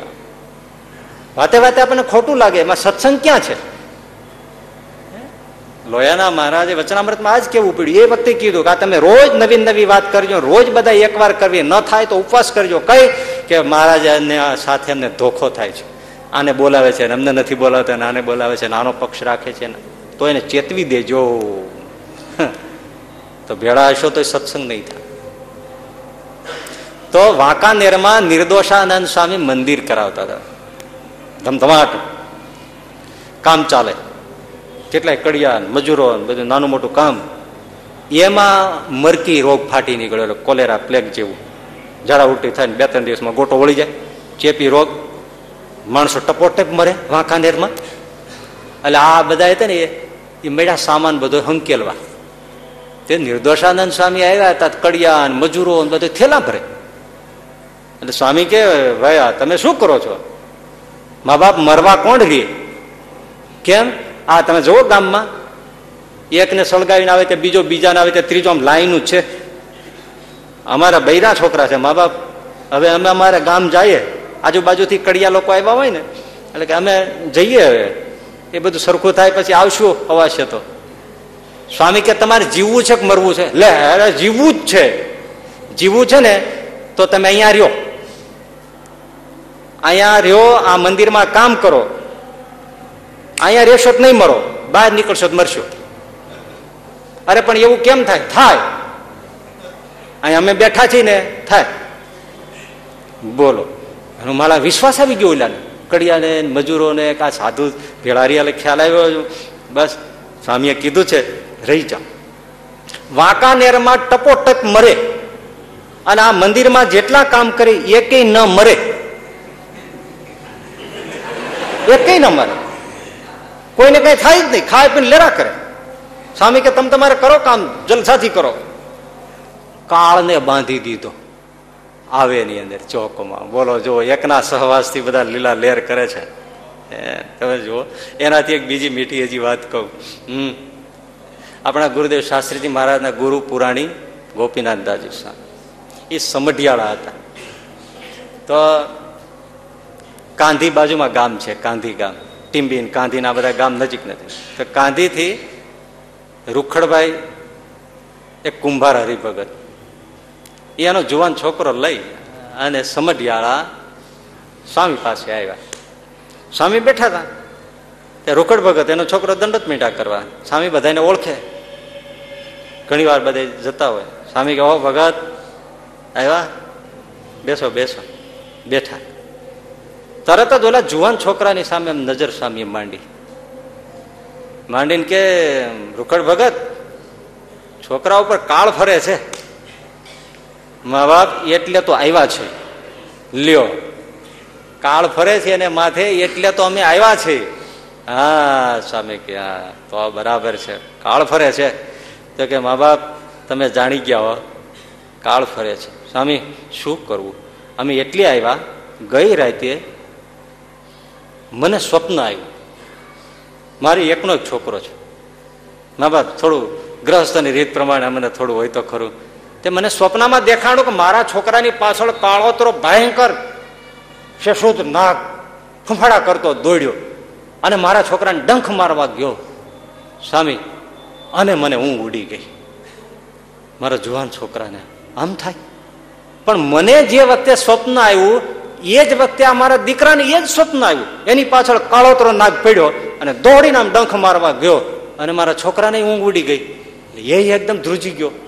અને મેં પૂછ્યું, શું થયું? તો કે, મને આવું સ્વપ્ન આવ્યું. મેં કીધું, મને પણ એ જ સ્વપ્ન આવ્યું. સ્વામી કે, બસ, છોકરા પાછળ કાળ છે. અને પગ પકડી લીધા પુરાણી ગોપીનાથ દાદી સામે. એ મા બાપ, હવે અમારો ઉગારો કરો બસ. અમે તમારે શરણે છીએ જે કરો તે બસ. સ્વામી, હવે અમને સ્વામી કે તમે તો ભારે કરી. પણ જો ભગત, એને છે ને આ ત્રણ દિવસ પછી પૂનમ આવે છે. પૂનમને દિવસે એનો કાળ છે. અને પૂનમને દિવસે એને સાપ કરડવાનો છે. અરે મા બાપ, હવે તમે એને બચાવો. સામે એક શરત, અમે અહીંથી બે સાધુ મોકલીએ ટીમી મંદિરે રહેશે. પૂનમને દિવસે છે ને વહેલી સવારથી તમારા છોકરાને મંદિરમાં મૂકી દેજો. સાધુની પાસે રીએ. સાધુ થાળ કરીને જમાડશે. મંદિરની બહાર પગ દેવાનો નહીં. સાધુને છોડીને ક્યાંય જવાનું નહીં. કાળ આટા મારે. પૂનમને વહી જાય. પછી તમે તમારે લેરા. પણ છોકરાને કહેજો, ગમે તે થાય, મંદિર છોડે નહીં. સાધુને મૂકીને જાય નહીં. જોવો તો ખરા. આ આપણે સહવાસની વાત કરીએ છીએ બાપા એ મોકલ્યા બે સંતો. પૂનમના દિવસે વહેલો એટલે છોકરો મંદિર આવે. તો કાળ ભાળી ગયો તો સાધુને બધી સેવા કરે, ઠાકોરજીની સેવા કરે, વાળે, ચોળે. બપોરે ત્યાં જેમાં, માળા કરે. શું હોય તો ઊંઘ આવે તો ઊંઘ તો છે નહીં આવે? બસ, આમ ચાલે. એમાં સૂર્યાસ્ત થયો. એટલે સંધ્યા આરતીની સાધુ તૈયારી કરવાની હોય. છોકરાને એમ થઈ ગયું, લ્યો, દી આથમી ગયો. હવે કાંઈ ભય નથી? તે લેને આખો દી અહીં પીડ્યો છું. તો ઘડીક ગામને પાદર આંટો મારી આવું. મંદિરમાંથી નીકળ્યો. ના પાડી હતી, પણ આને તો ભ્રમ થઈ ગયો શું કે સૂર્યાસ્ત થઈ ગયો ને, પૂનમ પૂરી થઈ ગઈ. એટલે પૂનમ ક્યાં પૂરી થઈ છે? તે એ ગામની બહાર આંટો મારવા માટે મંદિરમાંથી નીકળ્યો. એ નીકળીને જે આગળ થોડોક જાય, આમ એક બે ચોક વળોટે ત્યાં એક જણો આટલા એટલા ખાડા, ફૂટ ફૂટના ખાડા ગાળતો હતો. બાવળના ઝાખરા નાખી અને વાઈડ કરવી છે. તે ખાડા ખોડતો, કરતો હતો. હવે હોય કેટલા? ફૂટ ફૂટના. ને હજી ઓલા તાજા ખાડા ગાળ્યા જ છે. એ તાજા ફૂટ ફૂટના ખાડા ગાળેલા હતા. એમાંથી કોણ જાણે ક્યાંથી આઠ નવ હાથ લાંબો કાળોતરો સાપ ફુફાડા મારતો નીકળ્યો.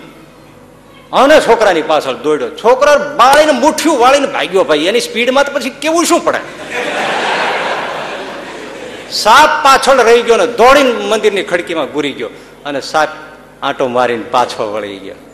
આખી રાત ત્યાં ત્યાં પડ્યો રહ્યો. એટલે સાધુ કેલા તું ગયો તો શું કામ? સ્વામીએ ના પાડી છે તો ઘઉલો ખાવા ત્યાં ગયો? એ મા બાપ કે, પણ મને એમ થયું કે હવે તો પૂનમ પૂરી. શું પૂનમ પૂરી થઈ ગઈ? સારું થયું, પહોંચી ગયો. નહીં તો તું વયો જાત ને અમારો અહીંયા આવવાનો ફેરો નકામો જાત. અને પાછા તમે અમને દોષ દે કે સાધુ એ બચાવ્યો નહીં. એટલે તું તારી મેળે વયો ગયો? મારા પૂછવું તો જોઈ. હશે મા બાપ ભૂલ થઈ ગઈ. રેજે હવે, રાતે ઉઠીને નીકળી જતો નહીં. હા, પૂનમ છેટ સવારે પૂરી થાય. હા. અરે, મા બાપ, કયો તો બેદી પીડ્યો રહો. હવે જાતો શું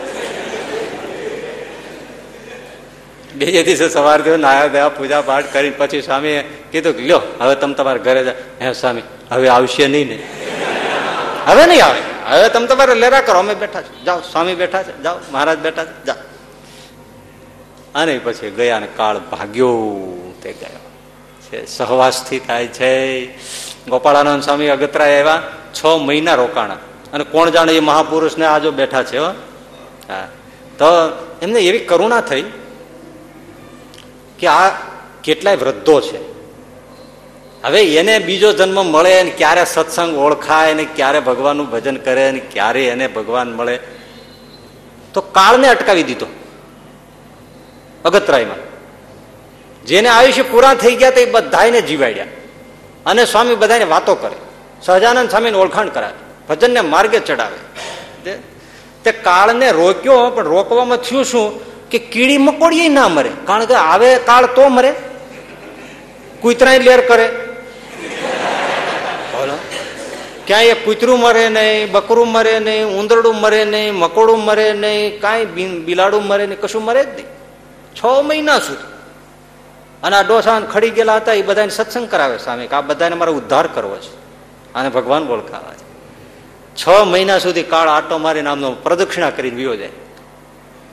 પછી રહેવાનું નહીં તો ગઢડા ગયો કાળ. અક્ષર રૂઢીમાં મહારાજને જઈને પગે પડ્યો કે મહારાજ કે શું આવ્યા? ઓહો, હે કે મહારાજ, ગોપાળાનંદ સ્વામી મને પ્રવેશ કરવા દેતા નથી. મારે આપની આજ્ઞાનું શું કરવું? અગતરાયમાં જવાતું નથી. માણસો તો નથી મરતા, પણ કીડા, મકોડા, આ કશું બધી ફાઇલો અટકી પડી છે. વિચાર કરો, એમના સાધુની આ તાકાત છે તા સહજાનંદ સ્વામીની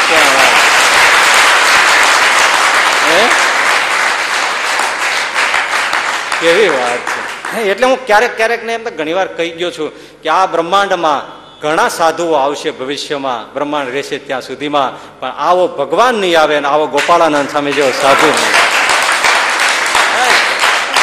શું ઐશ્વર્ય વાપર્યા શું ઐશ્વર્ય વાપર્યા છે? શું ઐશ્વર્ય વાપર્યા બિંદાસ વાપર્યા છે અને કોઈ બીજા સંતોએ વાપર્યા છે તો ક્યારેક ક્યારેક શ્રીજી મહારાજે રોક્યા છે ટોક્યા છે. વ્યાપકાનંદ સ્વામી જેવા બધા હોય તોય, બ્રહ્માંડ ખેડવે એવા સાધુ હોય તો સ્વામી મહારાજને રિસાઈ કહી દે, તું ભગવાન થયો છો? અને ગોપાળાનંદ સ્વામી નેવર ક્યારેય નહીં. સહજાનંદ સ્વામીની હારો પરચા પૂરે, એવા એવા. કાળને રોકી એટલે કીધું, કાળને કીધું જાઓ, કાલથી પ્રવેશ આપશે. ત્યાંથી મોબાઈલ કરી દીધો.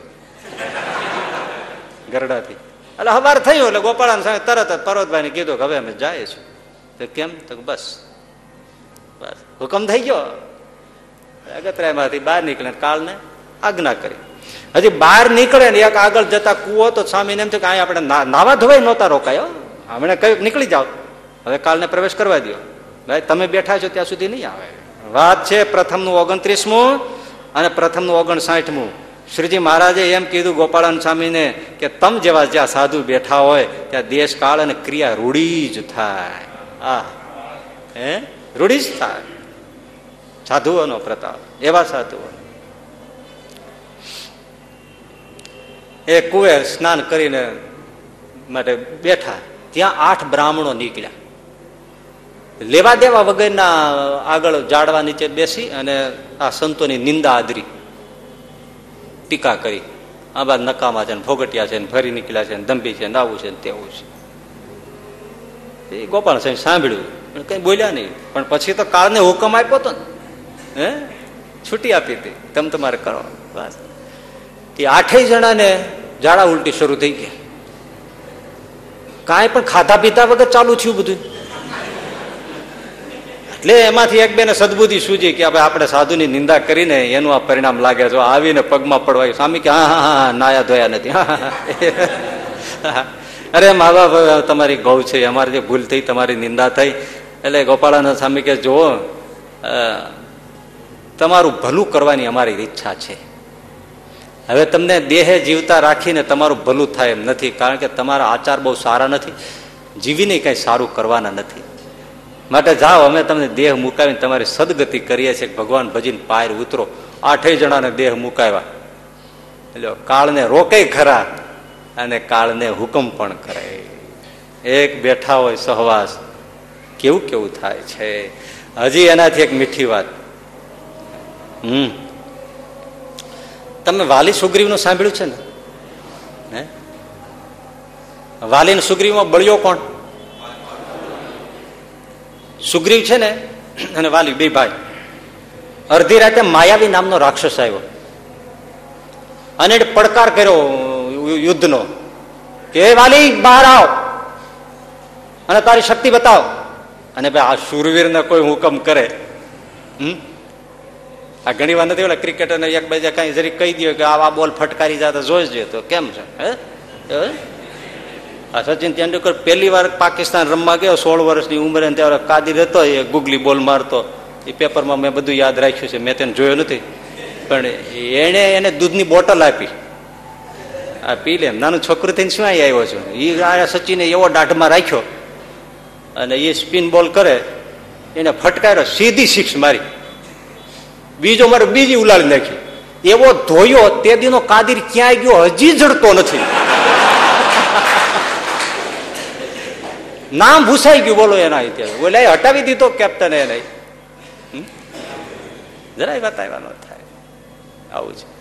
તો પડકાર કર્યો વાલીને અને વાલી અડધી રાતે નીકળ્યો હાથમાં ગદા લઈ એટલે સુગ્રીવ જાગી ગયો. મોટા ભાઈ જાય છે અને આ છે એ પાછળ આવ્યો અને માયાવી રાક્ષસ, આનો પડકારો સાંભળ્યો, ભાઈ, હાલ તો ધરણી ધ્રુજે એવો બળ્યો વાલી. હમ? એ માયાવી એ ગુફામાં ગરી ગયો. એટલે વાલીએ સુગ્રીવને કીધું કે હું અંદર જાઉં છું, મારીને આવીશ, પંદર દિવસ લાગશે, પંદર દિવસ પછી હું ન આવું, તો તું પાછો વળી જાય ભલે, સુગ્રીવ ત્યાં ત્યાં રહ્યો, પંદર દિવસ રાહ જોઈ, પણ વાલી બહાર આવ્યો નહીં ગુફામાંથી આ વાત સુગ્રીવ રામને કરે છે. સુગ્રીવ એમ કે હું પછી બીજા પંદર દી રોકાણો. પણ વાલી બહાર ન આવ્યો, પણ લોહી બહારનો રેલો નીકળ્યો. મને જાણ્યું કે મારા ભાઈને પંદર દિવસે તો એને મારી નાખે, પણ વધારે થઈ ગયો એટલે મારો ભાઈ વાલી મરી ગયો. એટલે મોટી પથ્થરની શિલા મેં ગુફાની આગળ મૂકી દીધી કે આ રાક્ષસ નીકળીને પાછો મને હેરાન ન કરે. એમ ઢાંકી અને હું લંકાવી આવ્યો. અને પાછો કે લંકા આવ્યો તો બધાએ મને એમ કીધું, રાજ દરબારના માણસોએ કારભારીઓ દીવાનો મંત્રીઓએ, કે હવે તમે ગાદી સંભાળી લ્યો. એટલે પછી એમના આગ્રહને વશ થઈને હું પછી કિસ્કિંદાનો રાજા થઈ ગયો. સુગ્રીવ બીકણ છે. શીઘ્ર વિષયા શબ્દ છે. એ વિષયોમાં લુબ્ધ થઈ જાય છે. ભગવાન રામનું વચન ભૂલી ગયો છે અને એ તો મોજ શોકમાં રાજ આપ્યું ને, તો પડી ગયો. પછી સીતા ખોજનું કઈ સાંભળ્યું નથી હોય? તમને ખબર હોય કે ન હોય? પછી લક્ષ્મણને મોકલ્યા છે કે આ ચોમાસાને ચાર મહિના વયા ગયા. આ કેટલો સ્વાર્થી છે. આપણને ચાર મહિનામાં એક વાર પણ સુગ્રીવ પૂછવા નથી આવ્યો, રામને, તમારે સીધા પાણીનું કેમ છે? આવો વિશ્વાસઘાતી વિષયી રાજભોગમાં લુપ્ત થઈ ગયો. ડરપો કેવો કે પછી વાલી મારવા એને દોડ્યો, વાલી જીવતો નીકળ્યો. અને આને જોયો એટલે મારવા દોડ્યો કે તે મને વિશ્વાસઘાત કર્યો, ભાતૃદ્રોહ કર્યો. હવે તેને મૂકું નહીં. મારવા દોડ્યો, ઋષિમુખ પર્વત ઉપર આને શાપ એટલે ત્યાં વાલી સુગ્રીવ ચડી ગયો. એટલે વાલી પાછો ફરી ત્યાં જયારે રામ અને લક્ષ્મણ સીતાજીની ખોજ કરતા કરતા નીકળ્યા, ઉપરથી સુગ્રીવે જોયું, હથિયારધારી છે ને, મુનિનો વેશ છે, નક્કી કપટી છે, મનમેલા માણસો છે, વાલીના મોકલેલા હોય, વાલી અહીં આવી શકતો નથી, માટે કોઈને મોકલ્યા છે. હનુમાનજીને કીધું તમે જુઓ ને, જો, જોજો, શબ્દો જોજો. એ મને મારવા માટે કાવતરું લઈને આવ્યા હોય તો તમે ત્યાંથી મને ઈશારો કરજો, એટલે હું આ પર્વત ઉપરથી છલાંગ મારીને ભાગી જઈશ. એટલે દોડવામાં ચેમ્પિયન પાછો સુગ્રીવ. કોઈ પહોંચે નહીં. વિષયી, ડરપોક, વિશ્વાસઘાતી, ખોટું બોલનારો પણ ખરો. ઘડી કેમ કે વાલી, મારો ભાઈ છે ને ઘડી કેમ ભગવાન રામને એમ કે, મારો કાળ છે. આવા એના નિવેદનો છે. આવો સુગ્રીવ. હવે એક બાજુ વાલી તમે જુઓ. પ્રતિજ્ઞાનો પાકો. અને રાવણને બગલમાં મારીને છ મહિના ફરે. કોઈ એનું નામ ના લે. એટલો સુરવીર. એને ખાલી ધરતી પર હાથ પછાડીને એમ કીધું હોય કે રાવણ સીતાજીને મૂકી જાય ઓલો મૂકી જાય નાક લીટી ઘસીને મૂકી જાય. આવો બળ્યો, પેલો આવો નબળો, બેમાંથી દોસ્તી રામે કરવી હોય તો કોની સાથે કરવી જોઈએ? વાલી સાથે કરવી જોઈએ ને? કારણ કે વાલી એક છલાંગ ન મારે દરિયાને પાર ક્યાં કરવાની વાત છે? મેસેજ મોકલે ને, ત્યાં ઓલો સીતાજીને મૂકી જાય. અનુભવ હતો. એવો ભયંકર વાલી હતો. નામ સાંભળીને આપી જાય. વિમાનમાં બેસી બા અદબ મૂકી જાય. એને ખબર પડે રાવણને કે વાલીની સાથે રામે દોસ્તી કરી છે, એટલે બધું હંકેલી લે. છતાં પણ રામે વાલીની સાથે મિત્રતા ન કરી, વાલીને માર્યો. આવો બળ્યો, એને ખલાસ કર્યો. અને ડરપોક એવો સુગ્રીવ એની સાથે દોસ્તી બાંધી. સીતાજીની ખોજની એની સાથે વાતચીત કરી. એને એને મિત્ર બનાવ્યો. આમાં કારણ શું તમને લાગે છે? હે? નહીં નહીં, ભાઈ. એક જ તમને તાજુબીની વાત છે, તો તમને ખબર નથી રામકથાની. એક જ કારણ છે, આ વાલીને છતાંય માર્યો અને આવો ડરપોક, વિષયી, ભાગેડું, ખોટા બોલો, નબળો, વિશ્વાસઘાતી એવા સુગ્રીવની સાથે દોસ્તી રામે એટલા માટે કરી, એની સાથે હનુમાનજીનો સહવાસ હતો. એક જ કારણ. જો હનુમાનજી વાલીની સાથે હોત તો રામ વાલીની સાથે દોસ્તી કરાય. આ કારણ છે સહવાસનું જો સંત આપણી પાસે હશે, તો ભગવાન ગમે ત્યાંથી ચાલીને આવશે. હનુમાનજી હતા એટલે સુગ્રીવને અપનાવી લીધો. દોસ્તી કરાવી કોને હનુમાનજીએ કરી. કે મહારાજ એ અહીંયા આવે ને થાય એ વાતમાં માલ નહીં હો. આપણે ત્યાં જવું પડશે અને રામને લક્ષ્મણને ખભા ઉપર તેડી અને એમની પાસે લઈ ગયા. હોય તે એમની દોસ્તી કરાવી છે. અને હનુમાનજીએ કહ્યું સુગ્રીનો સ્વીકાર કર્યો જ્યાં હનુમાનજી સંત છે, સાધુ પુરુષ છે, ત્યાં ભગવાન છે. વડતાલની નાનકડી ટૂંકી બે વાત કરીને પૂરું કરું. મહારાજ બપોરના સાહેબ સમયે હરિમંડપ છે ને, ત્યાં બેઠા હતા. થોડા હરિભક્તો બધા બેઠા હતા. કે મહારાજ કે, અચાનક કે બસ, હવે અમારે ઘેરે જવું છે. હવે આ કેવી મોટી વાત? બધા જોઈ રહ્યા કે ભાઈ, ક્યાં તમારું જન્મસ્થાન? તો બસ મોજડી પહેરીને હાલતા થઈ ગયા. હાલો, તમે મારે હારે. બધા કે પણ આમ હો હાલો. અમારે ઘરે જવું છે. હરિભક્તો કે હાલો, ભાઈ, આમનું તો શું બીજું? તે ચાલતા ચાલતા જ્ઞાન બાગ આવ્યા અને ત્યાં બધા સંતો બધા ઉતારા કરેલા. પરમહંસો ઉત્સવમાં આવેલા ને, એ સંતોએ ઉતારા કરેલા. એની વચ્ચે જઈને મહારાજ બેઠા અને હરિભક્તોને કીધું, અમે કીધું હતું ને, અમારે ઘેરે જવું આ સંતની સભા એ અમારું ઘર છે. હા. હવે એક જ એમનો સ્વમુખના વચન કહીને વાત પૂરી કરી, સહવાસની. મધ્યનું અડતાલીસમું. શું છે? વંદુ સહજાનંદ, રસરૂપ અનુપમ સાર નિર્ણય છે ને? વાત જો એમાં એક બે લીટી એ બોલ્યા છે આ અદભુત. આપણને થાય વાત આપણે સમજ્યા નથી. એ એક કહે છે. મહારાજ કે, જુઓ, આ દેહ મૂકીને ફરી જન્મ ધરવાનું તો કોઈ નિમિત્ત નથી. પણ છતાં અમારા અંતરમાં તો એવી જ વાસના, વાસનાઓ વિચાર નહીં.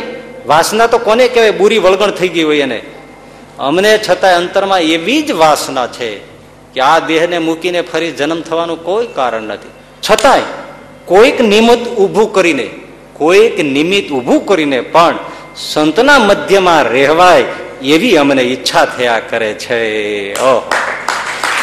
માટે સહવાસ, શ્રવણ અને સહવાસનો બહુ મોટો છે ફાયદો. પણ ભાઈ, સહવાસ કરવો કઠણ છે, નિભાવવો કઠણ છે, એવી ઈચ્છાઓ થવી કઠણ છે, સમય આપવો રોકટોક સહન કરવી, ઘણું બધું છે, પણ એની પ્રાપ્તિઓ પણ મોટી છે. જો એકવાર સહવાસ થાય તો ઘણું બધું મળી શકે એમ છે. અમારા અનુભવથી અમે કહીએ છીએ કે જો અમને આવા સંતોનો, આ જોગી બાપા પુરાણી સ્વામી શાસ્ત્રીજી મહારાજ, આવા સંતોનો જો સહવાસ ન હોય તો અમને જીવનમાં કાંઈ મળત નહીં. કદાચ કાંઈ ન હોત. સહવાસથી કેટલું બધું મળે છે કે ત્રાજવાથી તોલી શકાતું નથી. એ વાત સહવાસમાં છે. અને ત્રીજું કયું છે હવે? સેવા. શું? હવે ત્રીજું પગથિયું છે સત્સંગનું. હમ, શ્રવણ કરો, સહવાસ થાય. તો હજી બે પગથિયા ચડ્યા. ત્રીજું છે એ સેવા છે. અને એની વાત હવે આવતી આપણા શુક્ર, આવતા શુક્રવારે લઈશું. આજે આટલું બસ છે. સહજાનંદ સ્વામી મહારાજ.